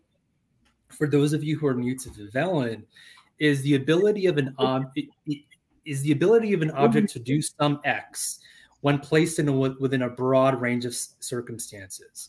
So a rock could break a window in this dispositional sense. If you have me throwing the rock at the window, it's not because I'm puny and I and I skip arm day at the gym. But if you have someone like Tyler throwing the rock at the window, it's going to smash through the window. It's going to smash through the next brick wall. You know, it, and so it, the, the rock has a dispositional ability to break a window so long as when placed in a broad range of circumstances, it does break the window at least once mm-hmm. or twice.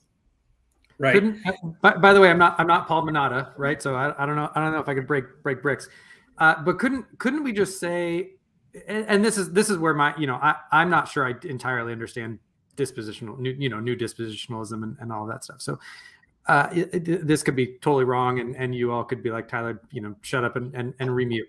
Um, couldn't couldn't we just say though that when we're talking about disposition dispositionalism relevant to the topic of freedom we are just talking about dispositional agency we're, we're, we're not talking about rocks and trees we're, we're, we're talking about the dispositions and natures of agents specifically yeah. that are even in the realm of of of, uh, of possible freedom in the first place that's what i think Vihvelin is trying to get at so the idea that I'm going to summarize what Finney just said even uh, more using her actual terms. So she uses wide and narrow abilities, and I believe it's it's not completely uh, uh, incompatible with incompatibilism.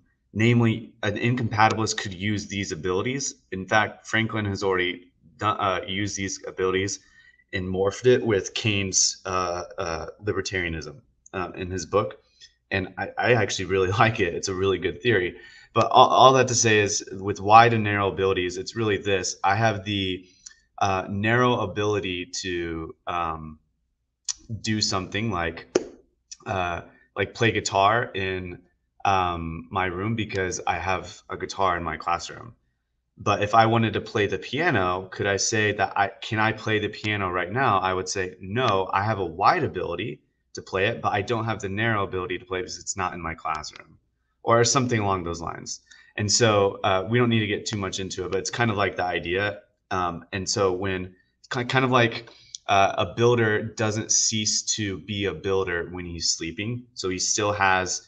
It's often called what Fischer calls a general ability. So he has this general ability to keep building even though he sleeps. He doesn't have the specific ability, but he does have the general ability uh, he can still be called as a builder and he can still say to somebody, Yeah, I can build things, even though he doesn't have tools along with him and so forth. So his disposition is the case that he is a builder and that he can actually build, though the opportunities don't allow him to build. So that has a lot to do with these opportunities and a lot to do with um, circumstances that you're in. And to me, I think uh, it gets more direct at what the kind of abilities we're talking about. If we want to conserve leeway, which I kind of do, I kind of like it. So if we want to conserve leeway, then I think I'd rather switch there. To answer Finney's question, though, and maybe he can elaborate, I don't know if the disposition, and I haven't read uh, Kadri's book completely through, but I know she deals with the consequence argument. So, um, but I don't know if you can just input the disposition into uh, the consequence argument and it pops out that you couldn't do otherwise. I think the dispositional almost wholly avoids that in, in ways that maybe the conditional does not, as, as your original arguments and what Van Inwagen kind of anticipates. And so that's why I think I like it. So I can cons- I can say, well, yeah, the consequence argument perhaps is sound and yeah, it works, but it, it touches nothing about dispositions. And so even if the consequence argument is true, why does that what what what does that have to do with responsibility um, or a control condition? So couldn't, that's kind couldn't of we couldn't we put so I'm going to actually step in in Dan and Finney's shoes for a minute, um, and and and and ask. And again, this could just be you know, uh, you know, in, in, ill-formed question but but couldn't we say that that dispositional dispositionalism in in the same way that incompatibilism seems to um sorry i think finney there he is. Yeah, add, add, back the right the right finney the other camera finney. Um in in the same way that incompatibilism seems to kind of at its core when when you when you you know when you poke it it bleeds leeway. Um couldn't couldn't you couldn't you say that the dispositionalism when you poke it it still just bleeds conditional conditionality, right? So so it still just Yes. is that that the they could have done otherwise had the disposition and the context been different, right? So I- may- maybe I'm not sure just Yeah. how dispositionalism isn't just a subspecies of conditionality. I would I, I would I like that. I, I do think that the disposition at some parts does entail some sort of conditions. And that's where I'm trying to work on right now. But yeah, I think you were right there. Finney? Yeah, so I think that dispositional ability, it you're right. Conditional ability is relates to an ability one has when discounting what his actual wants are in his circumstances. And so, but but it's a very specific condition.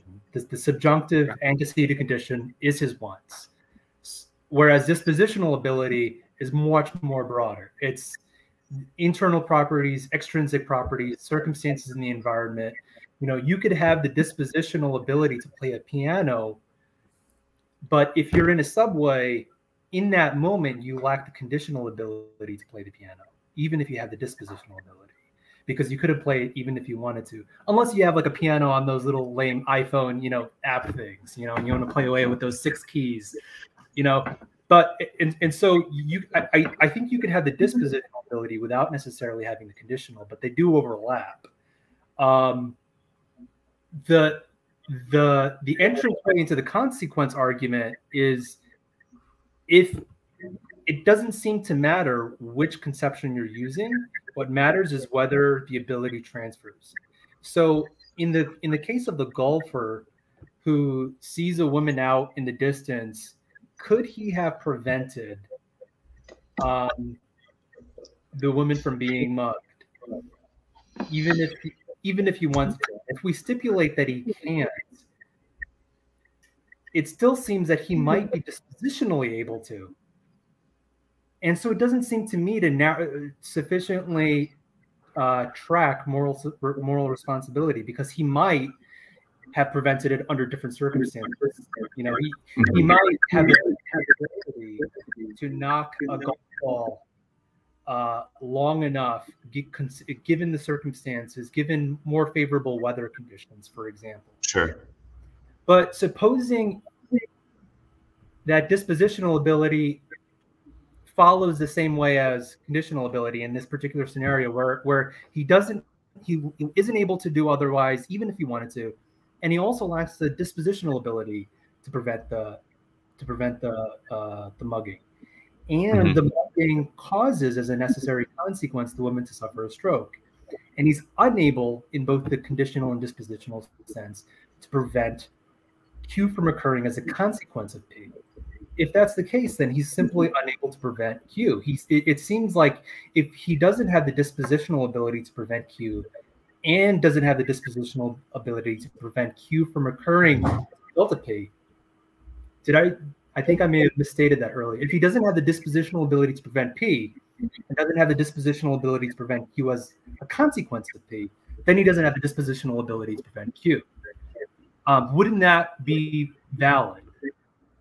I, I think and, and Colton maybe maybe this is going off in, in the wrong direction. And I think I think God is a defeater for a lot of these objections. Right. So I, I think unless you have a symmetry breaker on on praise and blame, it doesn't seem to me that that so God didn't choose his own nature, right? We're we're all classical theists. Um, and I don't think God has the ability to prevent the outcome of his him choosing righteously. Right? So so it seems to me that the the consequence argument would if if it's sound and we say okay it's it's it's sound in showing that if if you don't meet these conditions then you're not blameworthy. It seems to me that you would have to say that equally unless you have something that, that creates a symmetry breaker that god isn't praiseworthy right? Because it seems that that god's righteousness his omnibenevolence and his immutability and his right like it seems that that would would would meet the sufficient conditions such that that no one is pr- praise or blameworthy. And so therefore if we're not blameworthy under those conditions then god wouldn't be praiseworthy under those conditions. Um so so so i don't know how that how that sits with you So I think that's a really interesting and good point. Um, the two points I would make in response is firstly, most compatibilists throughout history until recently have held to classical compatibilism. They've held that at the very least, for human moral responsibility, whether or not for divine morals responsibility, for humans to be morally responsible, they need to have at least the conditional ability to, to do otherwise. And I think Colton even mentioned it. I think some leeway is necessary, and Bignon falls into this category. And so when we're, I, I think number one, so I think the first point is we might be comparing apples and oranges. With respect to humans, if, if we're taking the classical compatibilist strategy, that mm-hmm. the conditional ability to do otherwise is necessary for moral responsibility, and this is compatible with determinism, then the consequence argument demonstrates that given determinism, people don't even have the conditional ability to do otherwise. They couldn't have done it even if they wanted to. The second point I would make, and and and therefore that that classical approach is not a viable option. And this is actually the point that many compatibilists have recognized, like John Martin Fischer, who then uh, considers the consequence argument to be plausible, but then develops what he calls source compatibilism or semi compatibilism, which mm-hmm. affirms that whether or not moral responsibility is compatible with free will, um, it's compatible with determinism. And that's a narrower, uh, weaker version of compatibilism than the classical view uh, that most people have defended historically. On that view, and, and Dan and I both identify as source incompatibilists, what I would suggest is that the consequence argument still applies given source incompatibilism uh, to the extent that it suggests if a person is person's actions are determined by external factors, then that person's actions cannot be attributed to him. With respect to God, yeah. that does not require him to have the ability to do otherwise. This is the point that Gibbons makes about divine goodness and moral responsibility, and he he spent a lot of pages outlining this, explaining that on a source incompatibilist, the point, the, the relevant point is not so much the ability to do otherwise, whether the person could be attributable, um, whether the person's actions could be attributable to him. And as he argues, and I think he uses the consequence argument to support this point, even with respect to God, God's actions, even though he could not have chosen them, his actions are not determined by external factors. And thus he's praiseworthy because he is by nature good.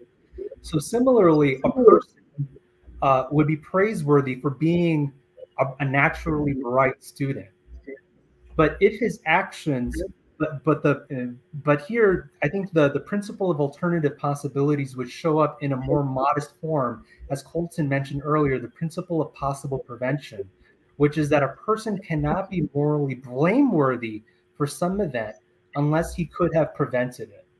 And if determinism is true, he couldn't have even prevented it, even if you wanted to. And so it seems that on determinism, a person even lacks the conditional ability to prevent that action. And therefore, he couldn't be morally responsible for that. Maybe I maybe I missed it.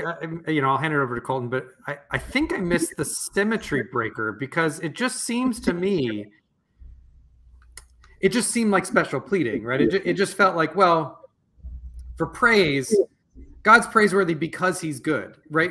The the the kind of the the the the praise, the the actual, you know, heavy lifting of the of the consequence argument just doesn't really seem to apply to God because God just is praiseworthy by nature, even though because you have to remember that the the consequence argument moves in along the principle of if you couldn't have changed the condition, then you're not praise blame, right? But when we show well, well, God couldn't have prevented himself from being good, you want to make kind of this this exemption for that.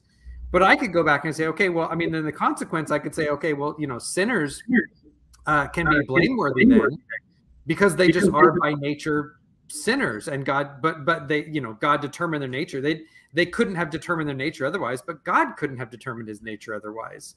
Right? I, i'm still maybe maybe i missed something. You know I, I, we're over two hours and i want to get to the questions but I'm still not sure how that how that gets out of the the the problem of God not being able to to prevent his nature from being what it is, and yet he's praiseworthy as a defeater for saying, well, I couldn't prevent my nature from being what it is, and so therefore the consequences that come out from my sinful nature, namely sin, rejection, rebellion, all that con- all that stuff that that makes me worthy of, of wrath and condemnation outside of Christ, how somehow that doesn't make me blameworthy for that, right? I, it, I, I maybe I just missed missed it. I'm, I'm sorry. I'll listen back to it. I, I really will listen back to it and see if, yeah. I missed if I missed something. So.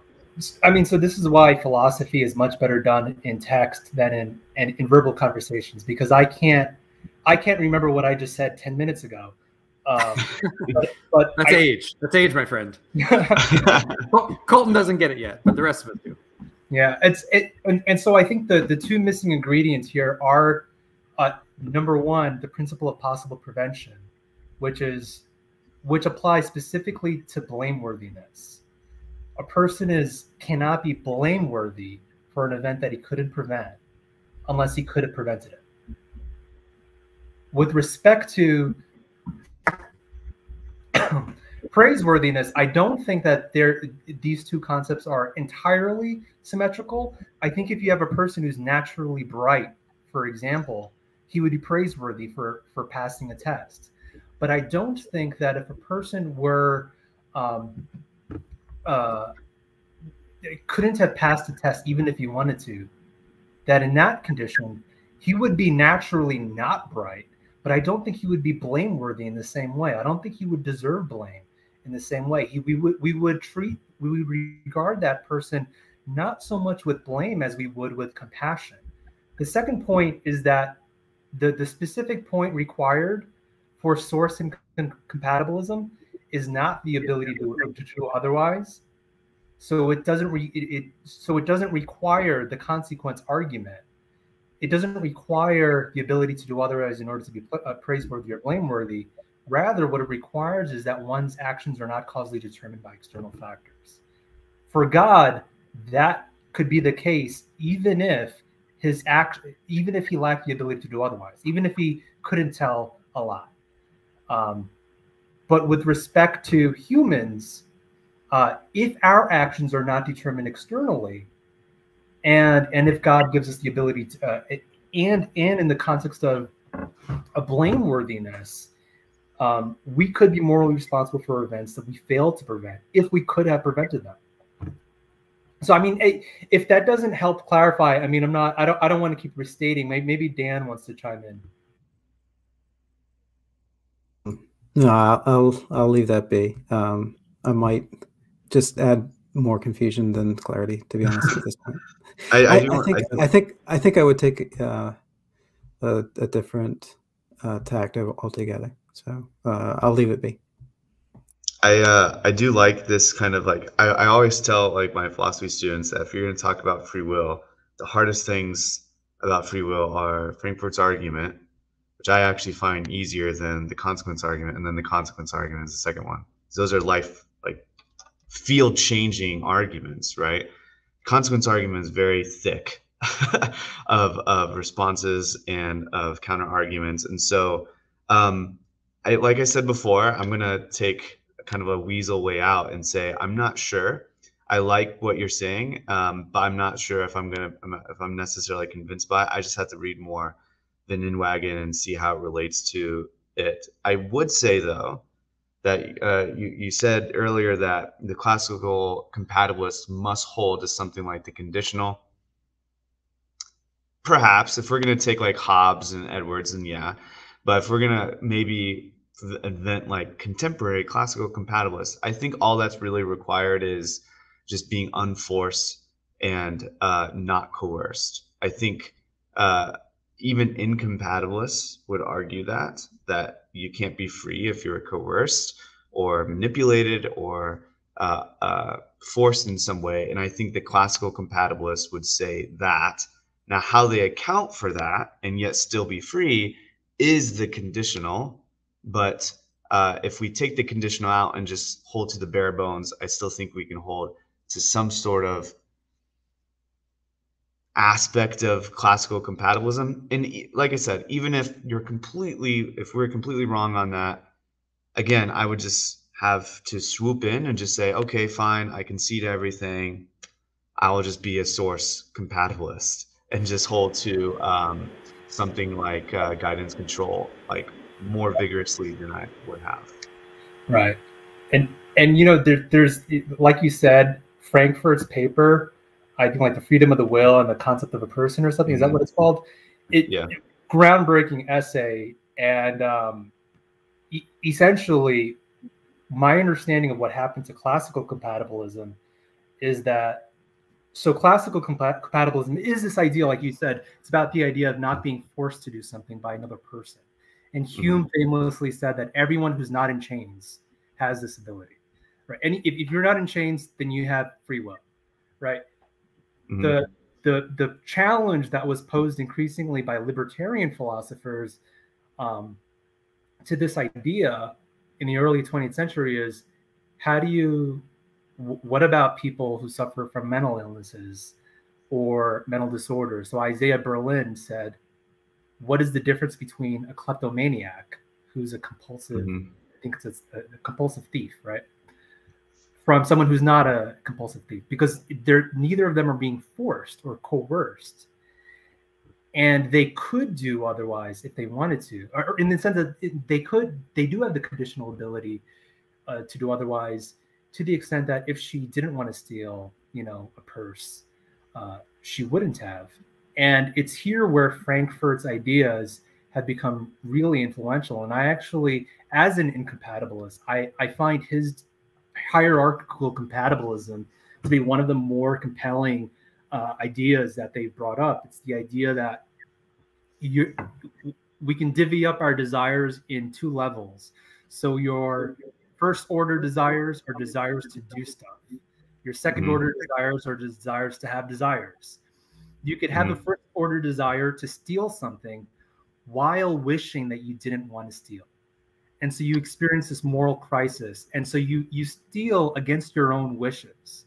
And frankfurt would say that you were not morally responsible. Uh, but if you identify if if you if you are wholehearted in your desires then you are morally responsible. I find that to be really interesting.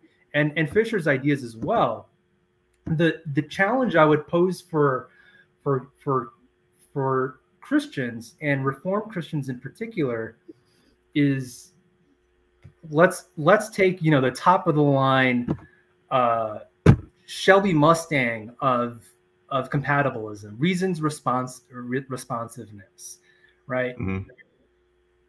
I would suggest that it is not that easy to take a model like that, which is being which was introduced by secular compatibilists who don't have to labor under commitments to doctrines like total depravity or even or much worse, I think, to, to the reformed view of, of imputed guilt, which is even hard, which is a very tall order in developing their ideas. I think it's difficult to to take those ideas uh, and and kind of shoehorn them in. So so one example is Fischer. One of Fischer's elements of his reasons responsiveness is the idea of mechanism ownership.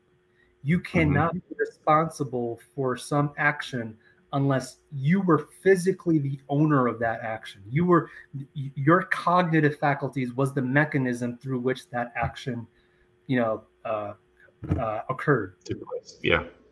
So if that were the case, and if you need to be the owner of that mechanism, um, and if you were not, then you couldn't be morally responsible because that's necessary for moral responsibility.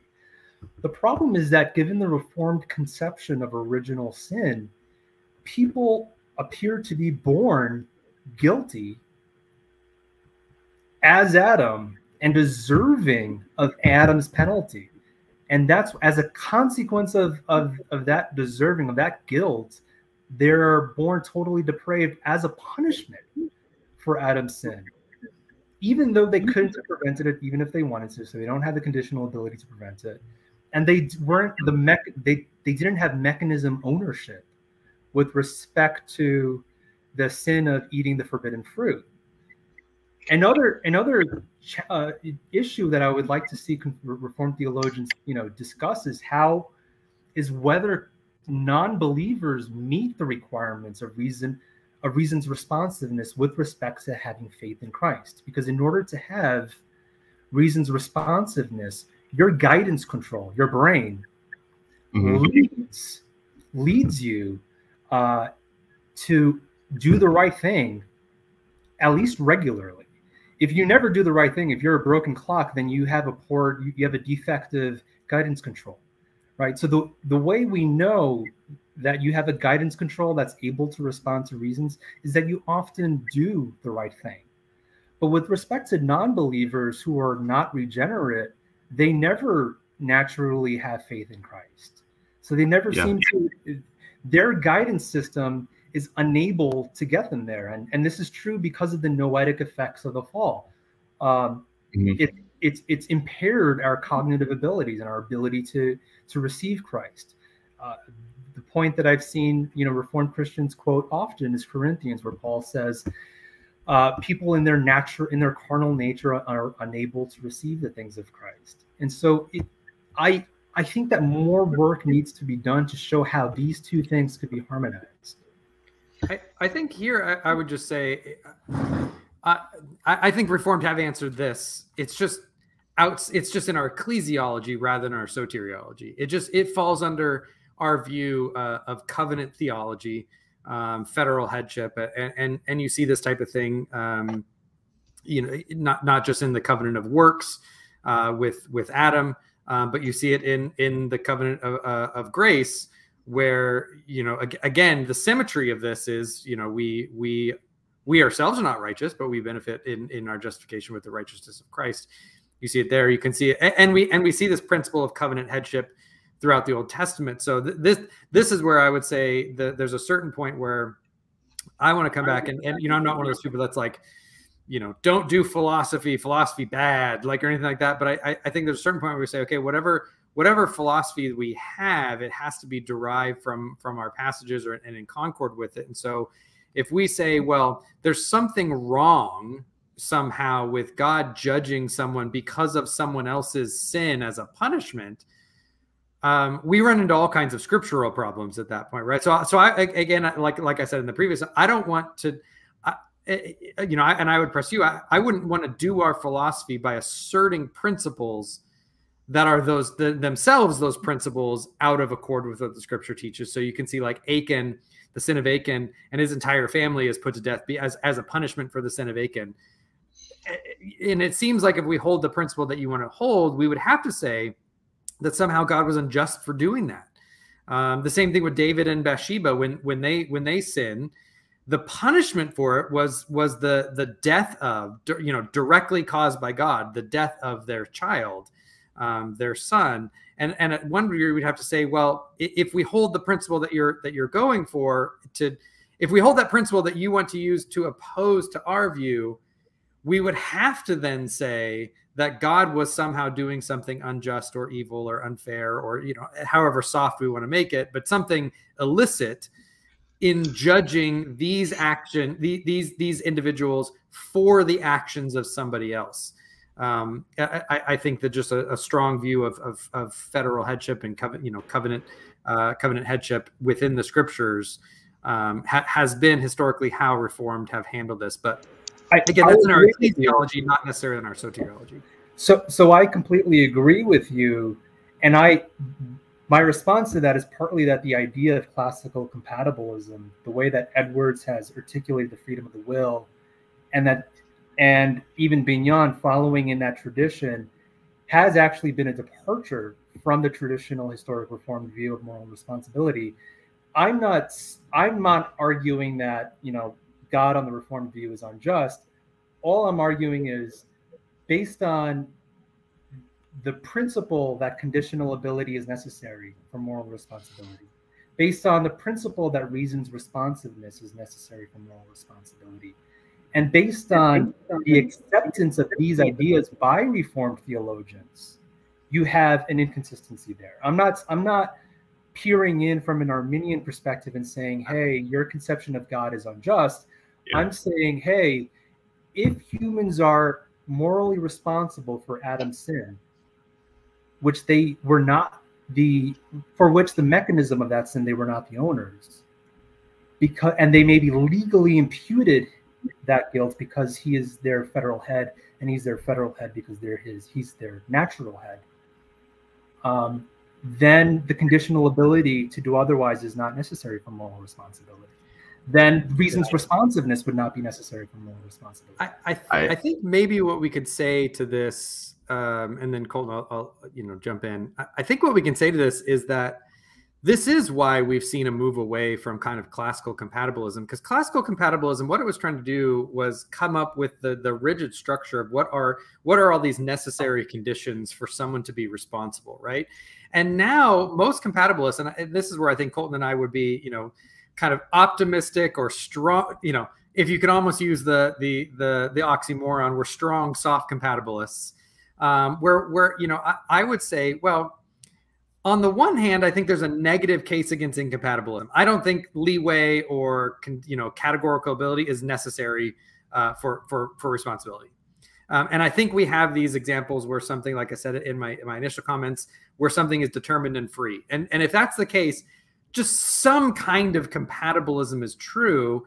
And I can start to give, you know, what I call answers in the right direction. I, you know, we can look and say, okay, well, you know, conditional ability seems to be something that it, as long as we have conditional ability we we we have freedom but maybe there's cases where we don't you know maybe that's not even necessary for freedom. Maybe there's these other cases right? So so maybe it's not the case that conditional ability is necessary in every case for moral responsibility. It's just a really good candidate for what describes uh, the type of freedom that that that's sufficient for moral responsibility right? So so i i think you have you know where you have you have really kind of weak compatibilists, and I don't mean that in like a pejorative sense. You have kind of weak compatibilists that say, look, all we need to ha- to have to have the, the kind of warranted belief in compatibilism is kind of these negative examples against incompatibilism and then some of these other conditions that you know might in certain circumstances lead to moral responsibility. And if that's the case um, then then then we could be you know we could we could be compatibilists and that's and that's okay. I don't need to give this kind of comprehensive rigid structure of everything that's necessary for freedom before i can commit myself to some type of compatibilism yeah so i just want to say uh, sorry my school bells are still on so secondly uh, i think finney raised some great questions i remember way way back when i first met finney he was giving me all these great questions. And it just so happened uh, there's an actual Reformed scholar who has written a whole book on it. And uh, the compatibility of guidance, control, and reform theology. I actually have it right here. so the whole book is based off Michael Patrick Preciado, if anyone wants to read it, A Reformed View of Freedom.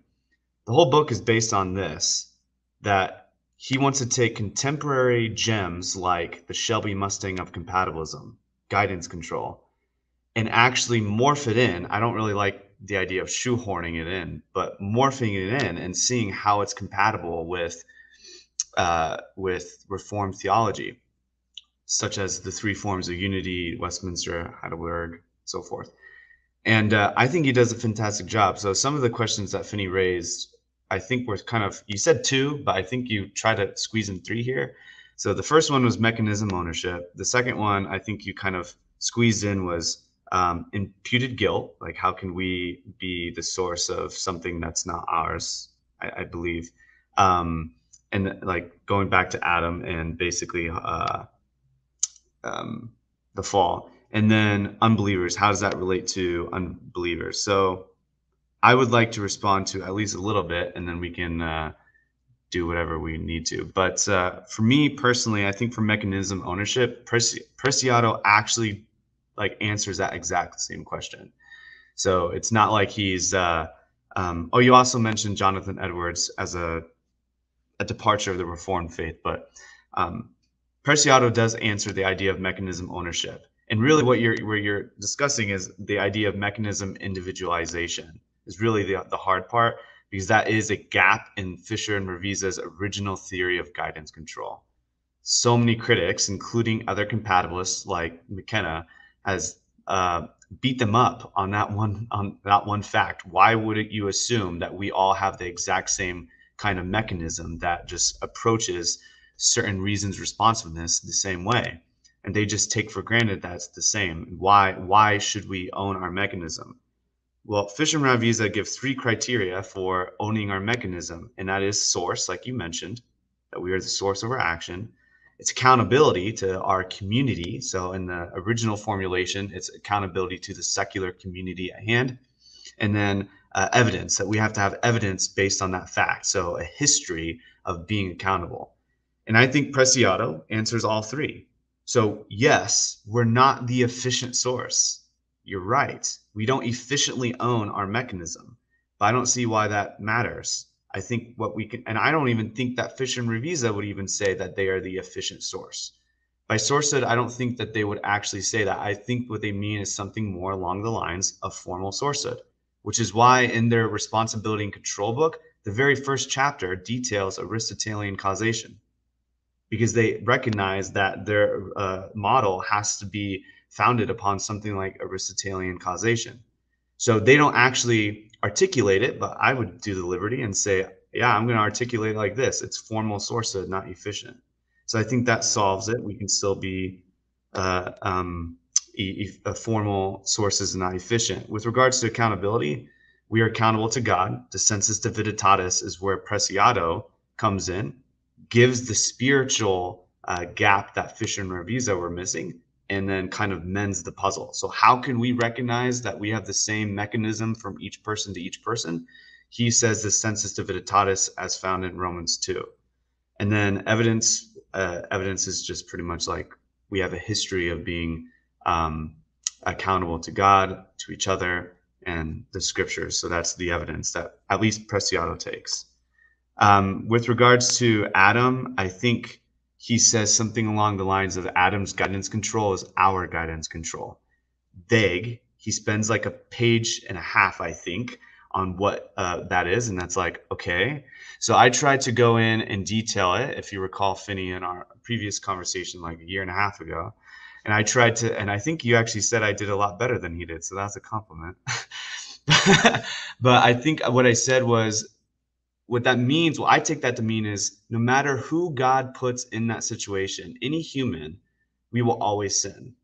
So we will always actually commit the sinning, regardless of it's committing the, uh, the sin of eating the fruit or some other sin. We'll always sin, and I concoct that whole thing into what I call transworld de- uh, deprivation. Why will we always sin? It's because we're always deprived of essential goods. We're not God. We can get into that later, but that's how I would solve that.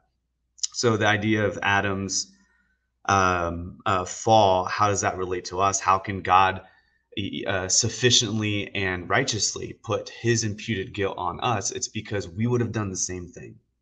We would have done if we were in Adam's shoes. It, no matter what world God has created, um, if Tyler was in the garden, if Finney was in the garden, I was in the garden, my wife, whatever, we would have done the same thing, and we would have chosen uh, sin over God. And that's why Preciado, I think, says his guidance control. Adams is our guidance control. Uh, and then last, for unbelievers, you said uh, the noetic effects and recognizing evil. I think, I think uh, you have a good point there. Preciado actually doesn't talk too much about that, uh, if I recall. But I would just say the same thing that Tempany says, and that's just the guise of the good. So that's just from medieval philosophers that we look at something and we think that's good when it's really not. And so we think that we're doing all this like moral good, but it's really just civil good. And what Aquinas says is just the guise of the good.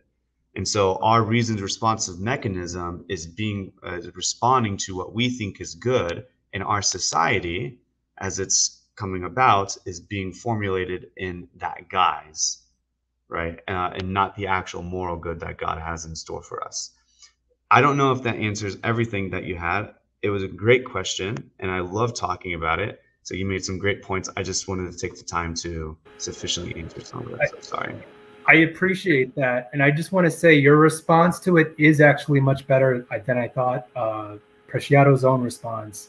I did read his book, really well written book, and I think it it, it it is a very good exposition of of reasons responsiveness. Um, with respect to the the for, be, formal sourcehood, I would concede that. Um, but with respect to Adam's sin, we're not the former formal source of Adam's sin. We're mm. we're not even the we're not the person in the garden uh, who who ate the forbidden fruit. Um, yeah, I'm, I'm, not. I'm not. I, am in Syracuse. We don't even have any gardens. Everything everything is covered in snow. Uh, I haven't seen a garden in a very long time. Uh, so we wouldn't satisfy that necessary condition. It, on Fischer's view, formal sourcehood is a necessary condition for moral responsibility. Yeah, I, I think what I would say is to, uh, I would kind of appeal to a Molinistic type thing uh, when that no matter what determ but with strong actualization as to keep hold of determinism. Sorry, Dan. but uh, I would say that no matter which world God actualized, just like the deficient cause, we will always deficiently sin in some way. So I, I kind of am doing like a sort of like a, f- a free will defense, but a compatibilist free will defense. Is this like the yeah, gravity thing? Yeah, I'm trying to say that even if because I know Jerry Walls and uh, a lot of those uh, uh, people want uh, theologians want to say that oh, if God created a world of compatibilism, um, He could determine all people to freely come to Him. I want to say that that's false. Uh, otherwise, He would be manipulating them. So that's where manipulation does come in because determining sequences do matter underneath the compatibilist uh, dogma. And so, if God were to determine them in such a way as to not manipulate them, they would still kind of burst out the seams and the sin would still kind of burst out the seams. The deficient causation. Other so right. another way to put it is i think our inner telos who our personality is is not actually determined by god. Otherwise he would be manipulating us. That's like the only thing i would concede as indeterministic. But our actual actions um, our derivative actions from that non-derivative inner telos those actions bringing about, those are determined by God. And we do own those in a formal way. So, in other words, God can place any one of us into the garden and we would still sin.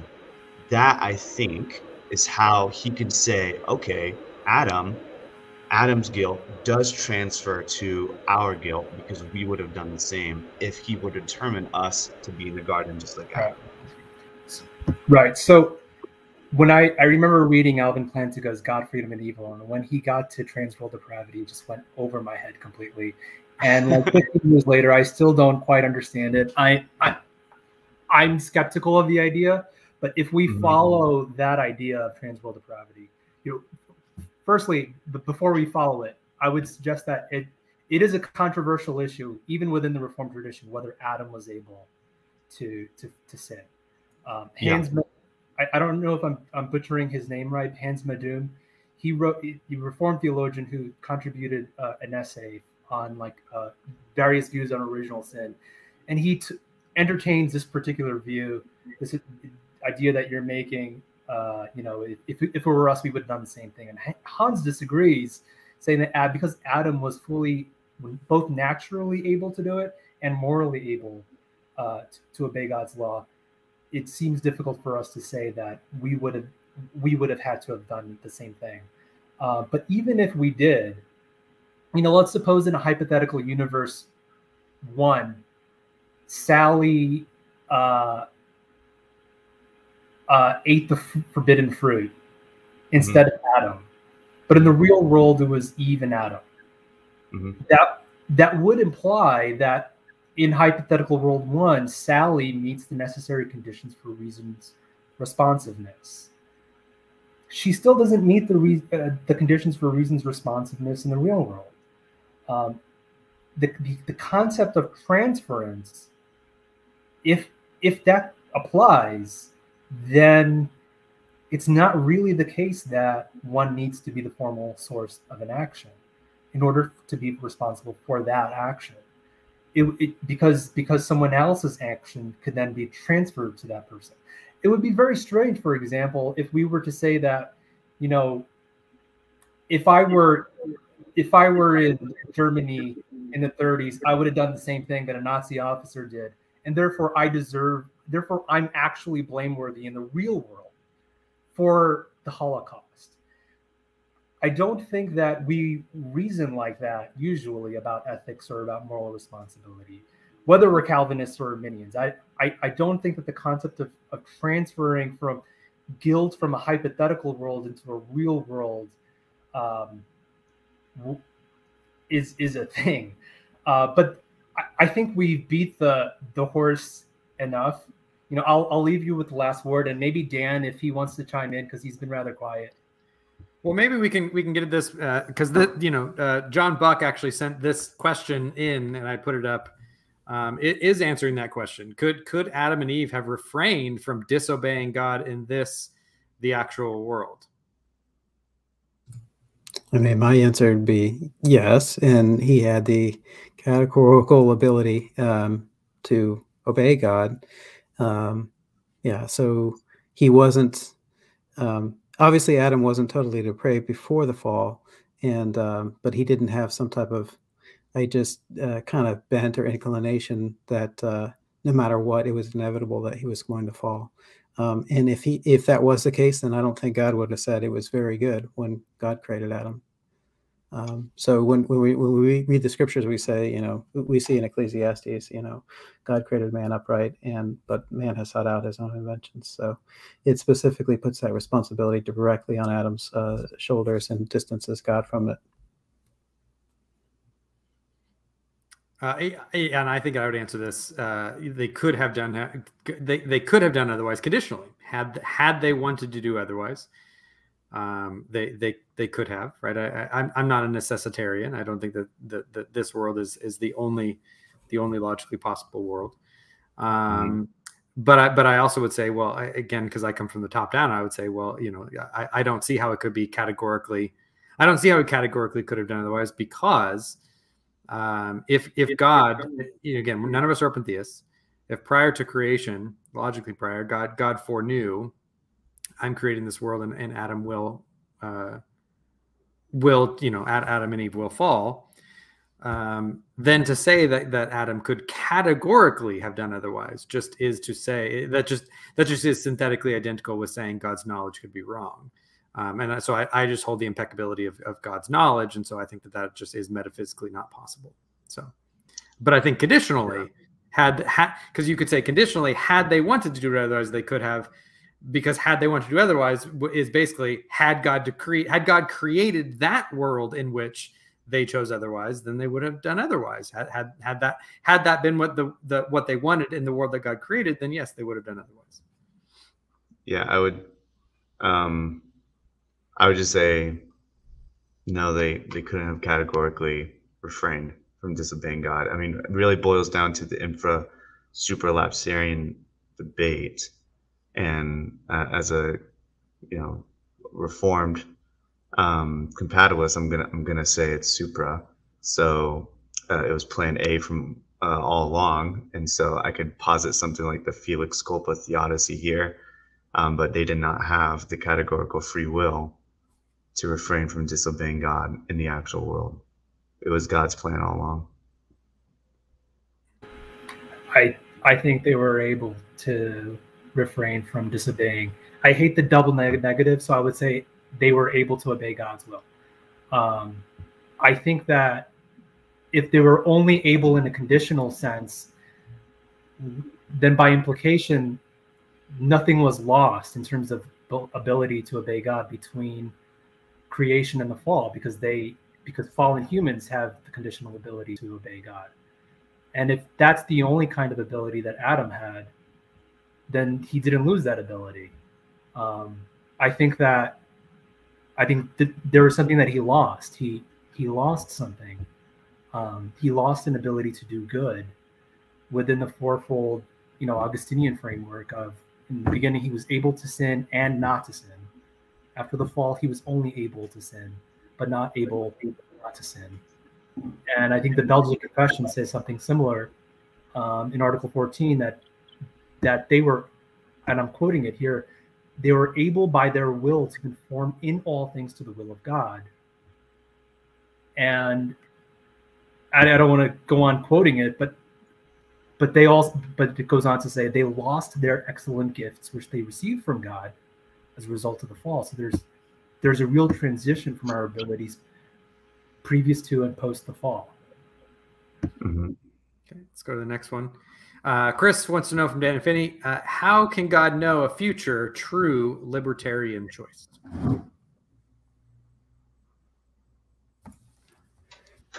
That's a that, that's an excellent question. So I, th- I think there's there's definitely an aspect of, of mystery to this. I, I don't know the answer of how God can know a future, the future at all. Um, it's there's two forms of this question. One is saying, well, that's a problem that you don't know how God knows it.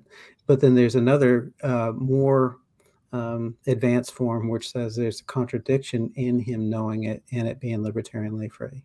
And I'm very happy to defend against that second version that it there's a there's an incoherence or a contradiction in God knowing the future uh, libertarian free choices of creatures, and I think there's very strong um, reasons to reject that. And I'm I specifically follow something like Occam's approach, but it's basically there's a dependence relationship on um, that knowledge of that future event and um, God's knowledge of that future event.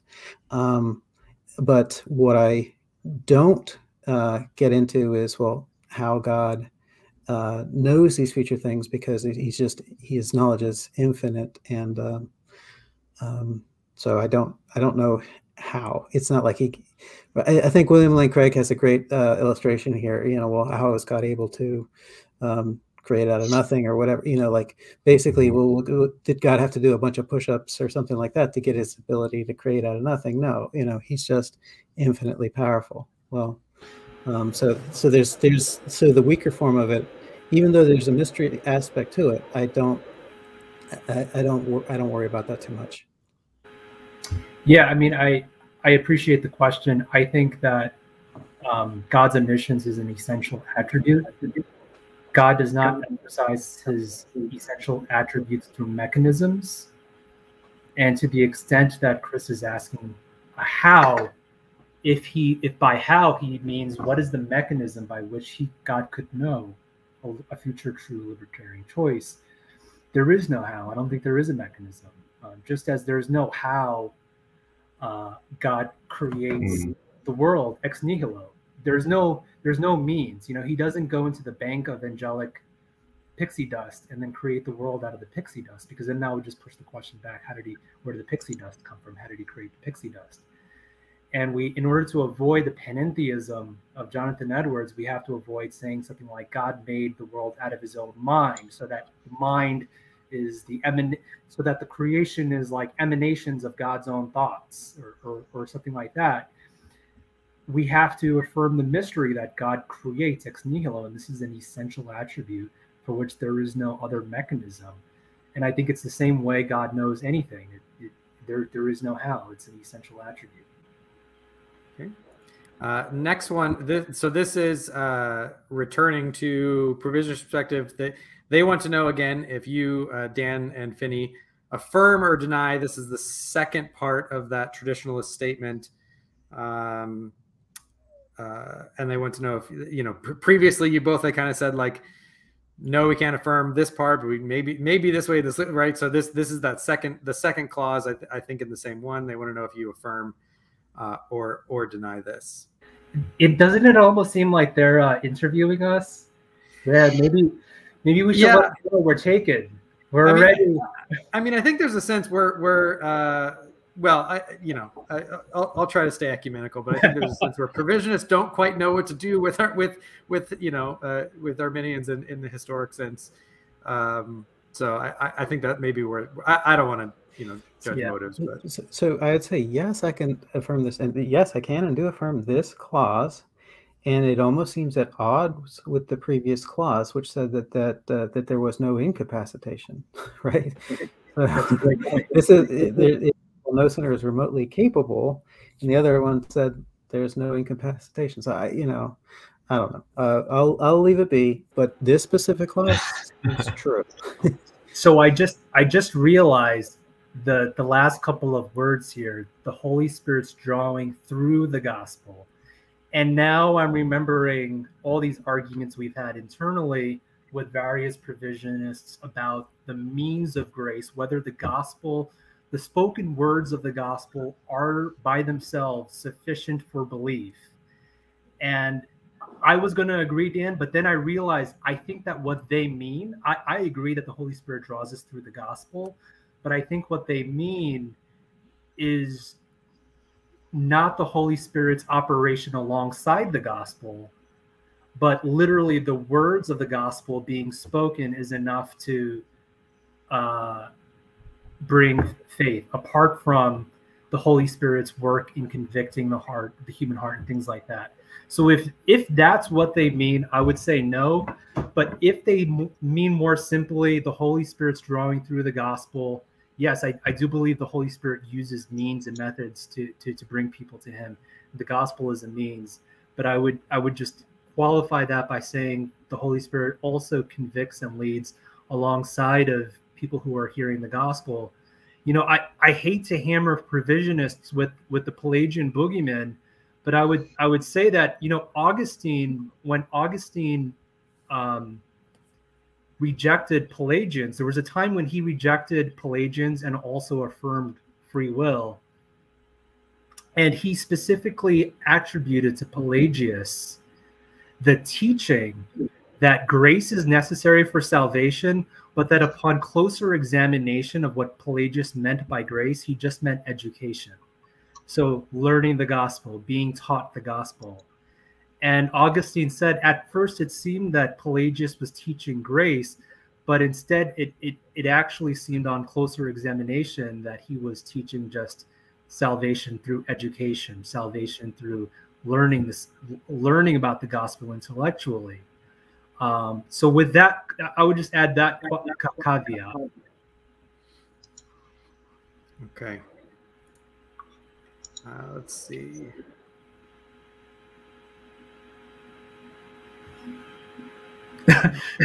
Somebody in the comments said score one for biblical panentheism.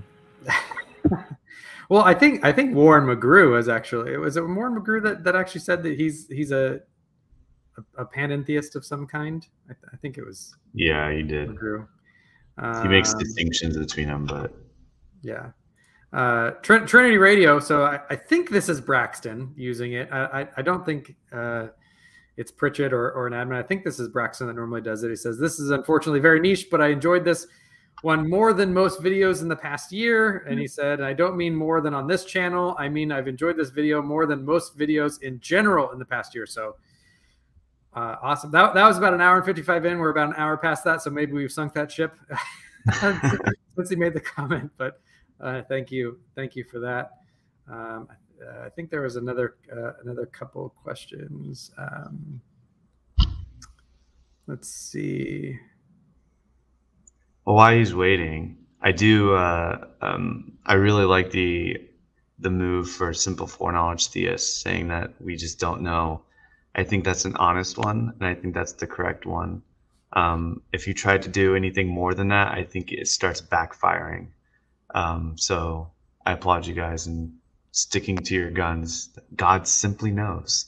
Yeah, and that's it.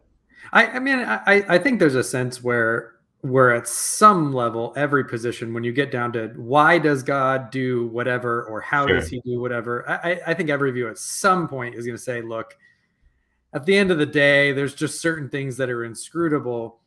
Uh, however, I think you know not not to pick on uh, our, our Lutheran brothers and sisters, but I you know I think some examples where we say, look, there there there's an argument on the table that that A and and B are are somehow at tension or contradictory or something that that that appeal to mystery to overcome objections um, can sometimes fall really flat. Um, yeah. But you know, at the end of the day, you know, uh, we're, we're like for you know, Dan is very comfortable saying, look, uh, you know, I'm, I'm comfortable saying there, there's a certain level of mystery of how God knows, how, how God is omniscient, and you know, there's no mechanism. I, I, am very comfortable a certain day of you know, a certain kind of way of saying, look, uh, how, how can God determine something, uh, and and even in some cases we see him cause certain things and yet he's he's praiseworthy for what we would be blameworthy for at a certain level. I just say well i mean God is God and we're not. And I'm not exactly sure how that all works out at the end of the day, but it is what it is. Um, so this one question is uh, this came up uh, in in context of our, our, our last discussion is persuasion force if God knowing the heart passions of the individual persuades the person to choose what he wills. I would say no. Mm, This is such an interesting one. Okay, so let's let's uh mostly no, but I, let's take it. Let's take an example in which I think you could probably we would probably all say yes. So let's say that uh, um, physical determinism were true, and you know that there's a cause and effect relationship between what is I'm seeing, and that's what's going in through my eyeballs, and that's causing something in my brain, and then there's a chain reaction in my brain that you know spits out, and so I'm literally like this input output. Um, type device depending on what's coming in that's what's going out. Um, and you know in a, in a case like that yeah it does amount to force. It's just a force that we don't uh, normally see and it's it's microscopic or that sort of thing. But i don't think that uh, determinists are necessarily bound to that model of causation and i think i heard that from colton and tyler today that when they talk about god's um, uh, role in providence. In some weak sense, it's, it's, a type of causation, but it's not that type of causation. And even though we don't have libertarian free will, we have some form of agency that's different than that type of model. So um, I think they would uh, rightly say no to a question like that, but a hard determinist like a Dan Barker um, maybe should say yes to this question. I think it's based on just the words in the question. No. Um, I think that if there were additional facts, such as um, God forming the heart directly or indirectly, if God Himself makes a person um, persuaded and He actually, you know what? The more I think about it, I think force is a very specific type of determinism. And so actually let me let me take that back. I don't think that I don't think that it would be force. I don't think that it would be force. Yeah, I I I, I was actually just going to say what you just said, which is that if, if by force you mean like what we mean when we say, well, someone was forced against their will, um, then then I would say no. And and in some sense, we would have to say, well, uh, it, if persuasion is that type of force, um, then all rhetoric, right, violates uh, free will, right? Because if because if I give a compelling argument um, to someone and, and, someone is reasons responsive and, and it works through their normal operating agency and, and rationality and all that kind of stuff, then it wouldn't matter because if I just the fact that I persuaded someone would mean that I forced them against their will. I think that's just too strong uh, of, a, of a statement. And so, um, so depending on what you mean by, I, I guess for me, I would say, I, I, depends what you mean by force and it depends on what you mean by persuasion because there is a type of persuasion where someone persuades me to do something by putting a gun to my head. Um, you know that that's a type of persuasion. So i i, I guess you know i would say uh, a, a, lot I, I would just have to know what we mean by all of these before i could really answer. But generally if we just mean i'm persuaded by something then no, it's not it's not force in that type of violation of freedom sense. Uh, let's see. Uh, question also from G Atlas: Who determined the truth value? The truth value, I'm guessing, of the conditional statement of Judges 16, 17 to 16, and doesn't it speak to whom Samson was at heart? So 16, 17. I, I looked this up earlier. Um, it's when he's lying with Delilah, um, and she convinces him because she loves him and all of that. Um, and so he basically tells her the if then uh, conditional if if someone cuts my hair then i'll become weak um, uh, like any other like any other man um, I'm not sure the relevance of the question, but I don't. Yeah, I don't really understand the question yet. Determining the truth value.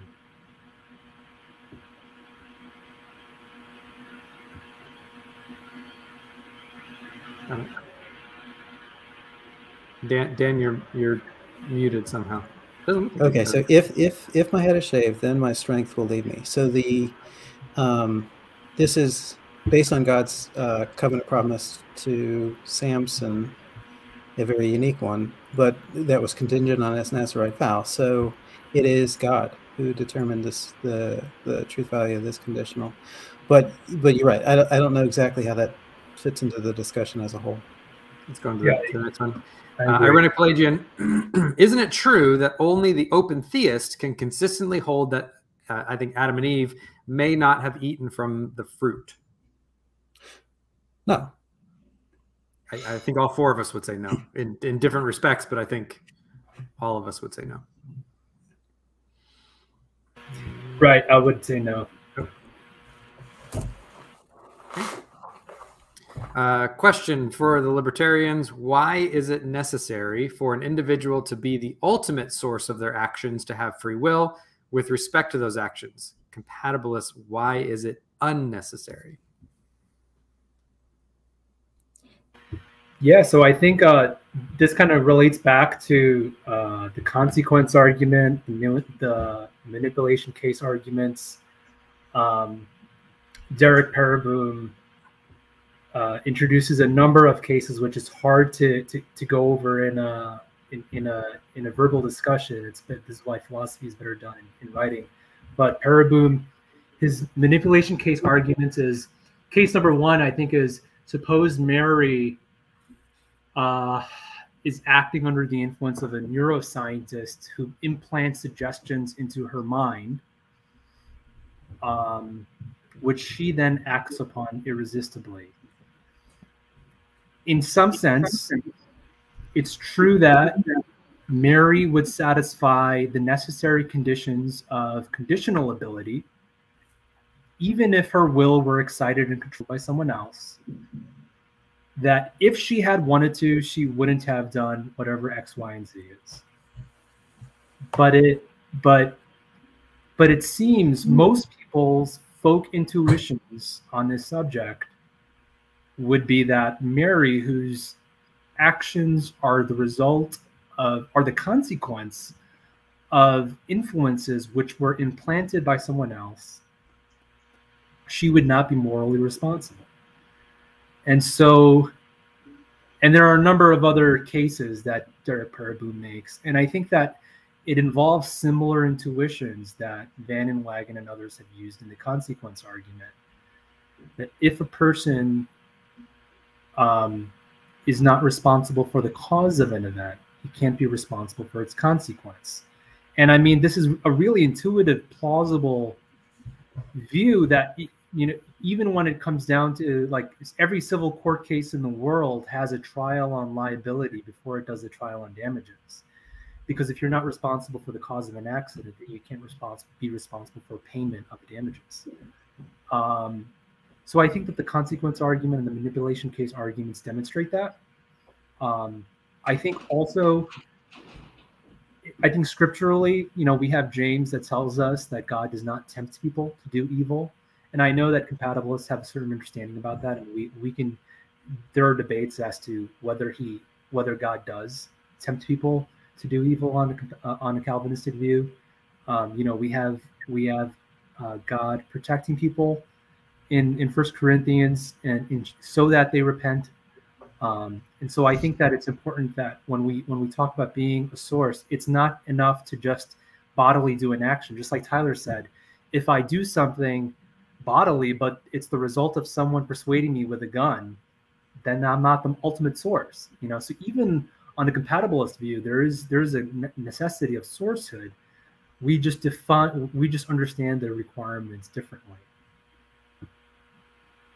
Yeah, I, I would agree. So it's not as if compatibilists say sourcehood is not unnecessary. We just think that efficient sourcehood or ultimate sourcehood, as what is called in the literature, is unnecessary. And uh, I know that the manipulation arguments are going to try to say why it is necessary. So Pereboom's four case, Mele's zygote, um, uh, Kane's Walden 2, those manipulation type arguments are going to try to pinpoint the fact that yes, some sort of source is necessary, uh, ultimate source is necessary. The reason why I find it ultimate sourcehood unnecessary is because I we can talk about it, but I think Sartorio uh, gives a fantastic Steelman argument for the sourcehood condition, and she finds its question begging, and I and I so do I. This idea that um, without being the ultimate source, you could not do otherwise. We need independent reason for why why that's the case. Maybe the consequence argument comes in and saves the day there. I don't know, but uh, I just don't think that ultimate source is unne- uh, is uh, necessary. I still hold, just like Villa, and all Calvinist compatibilists, that some sense of sourcehood is necessary.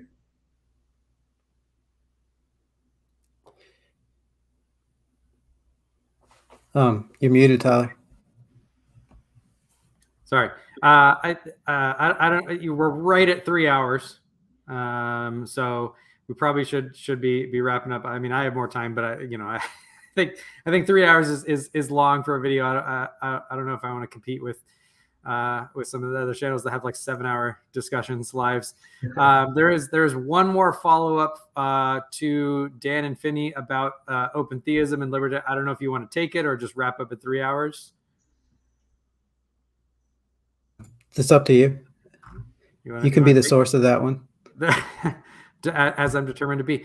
Um, all right, so let's do. Um, uh, this is the the follow up question, and then and then we'll close from this one. Um, the polls are closed, people. No more no more questions. Uh, the follow up. Hold on. If, if, if you know Irenic, uh, this is uh, this is a good question. Hold on. If God knows the future perfectly, how is it Adam and Eve could, in actuality, do any differently than what God knows they will do?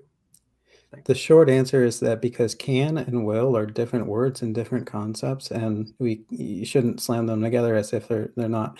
What what would be interesting is if they did otherwise, um, right? That's when you get into a contradiction. But just the ability to do otherwise from from what they will do is not a not an issue. Yeah, I essentially agree with Dan. Um, I think I'm trying not to use too many words because this, this question is like a, it's like a hold on, but it's but it invites another couple of hours of, of discussion on uh, modal relations, causal relations, foreknowledge and free will. I, I I think humans can do differently from what God knows they will, um, because God knows that they could have done differently from what they will, um, and God knows what they like. The and so the relation is is different. God God can't know something that's not true. But the fact that I have done X does not entail that I couldn't have done Y, and therefore it doesn't show that God couldn't have believed that I was able to do Y. And so it doesn't really. It, and so just like Dan says, the, you don't get from um, will to to can in that way. All right. I, I, I have some follow up questions for this one, but for the for those watching, uh, Dan and I are actually uh, working out um, uh, a couple conversations uh, in the future where, where some of these topics will be will be hashed out. So um, if you enjoyed this conversation, um, Dan and I are going to be continuing it um, a little bit different focus, but continuing it uh, on our channels. Um, and uh, and and Eli, I think I can out him. Eli Ayala um, has agreed uh, to hold a, a, final discussion between the two of us after that on his channel. So if you appreciate uh, this content, uh, definitely keep an eye out. Uh, wrapping up, uh, kind of going around the horn again, uh, clockwise. if you could let people know if they if they appreciated this, um, if they if if you have a you know Dan, I know like you have a YouTube channel. Um, if, if if there's YouTube channels or if there's Facebook groups that you regularly kind of haunt uh, where people who want to come have discussion or ask you questions about this, where where can people where can people find each one of you? We'll kind of just go wrap around, and then we'll be uh, be all done. Um, thanks. So yeah, I'm on Facebook, and then also uh, um, TurretinFan and I have a channel called Conversations in Calvinism where we put out uh, videos like like this um, from uh, a couple times a week. I don't I don't have a, a page. I mean, you can add me on Facebook if you like, uh, or, or LinkedIn, I guess. Yeah, so my buddy and I are uh, at the very foundations of starting a uh, similar podcast. We're just talking about uh, Calvinism and different kinds of uh, views that oppose it, um, kind of helping me flesh out some of my more tricky uh, parts of my philosophy and theology, and that's called Truth C Squared podcast. So it's just him kind of grilling me on questions, very like very early stages, but um, it's still there. It's found on YouTube. Um, but I'm also uh, pretty. I'm an admin of uh, the debating theology group eh, on Facebook. So if you search that, it's public. Um, I think uh, Dan and Finney, I think you're a group group member of there. I can't remember, but um, so I'm pretty regular on there. I don't really post that much, but uh, and again, if you wanted to add me, you can. As long as you don't look like a serial killer, then I'll probably add you. Um, so that's how you can find me. And for me, you can find me here. Uh, so hit the subscribe down below, hit the bell uh, to receive updates. Uh, you can also find the podcast. Uh, this is actually an unusual topic for the YouTube channel. We just we wanted to get a, the, the video going. The YouTube channel is actually typically dedicated towards apologetics uh, with with unbelievers and atheists. Uh, the podcast is typically geared more towards uh, in, in-house discussions on theology, but I'll I'll uh, I have some of these every now and then. So you can find it here. You can find the podcast on on iTunes or anywhere else where fine podcast content is uh, or find the Freed Thinker group page on Facebook. So thank you all again very much. This has just been uh, such a, such a fantastic discussion. I appreciate all of you very much, and uh, good night and God bless to everyone. Thank you.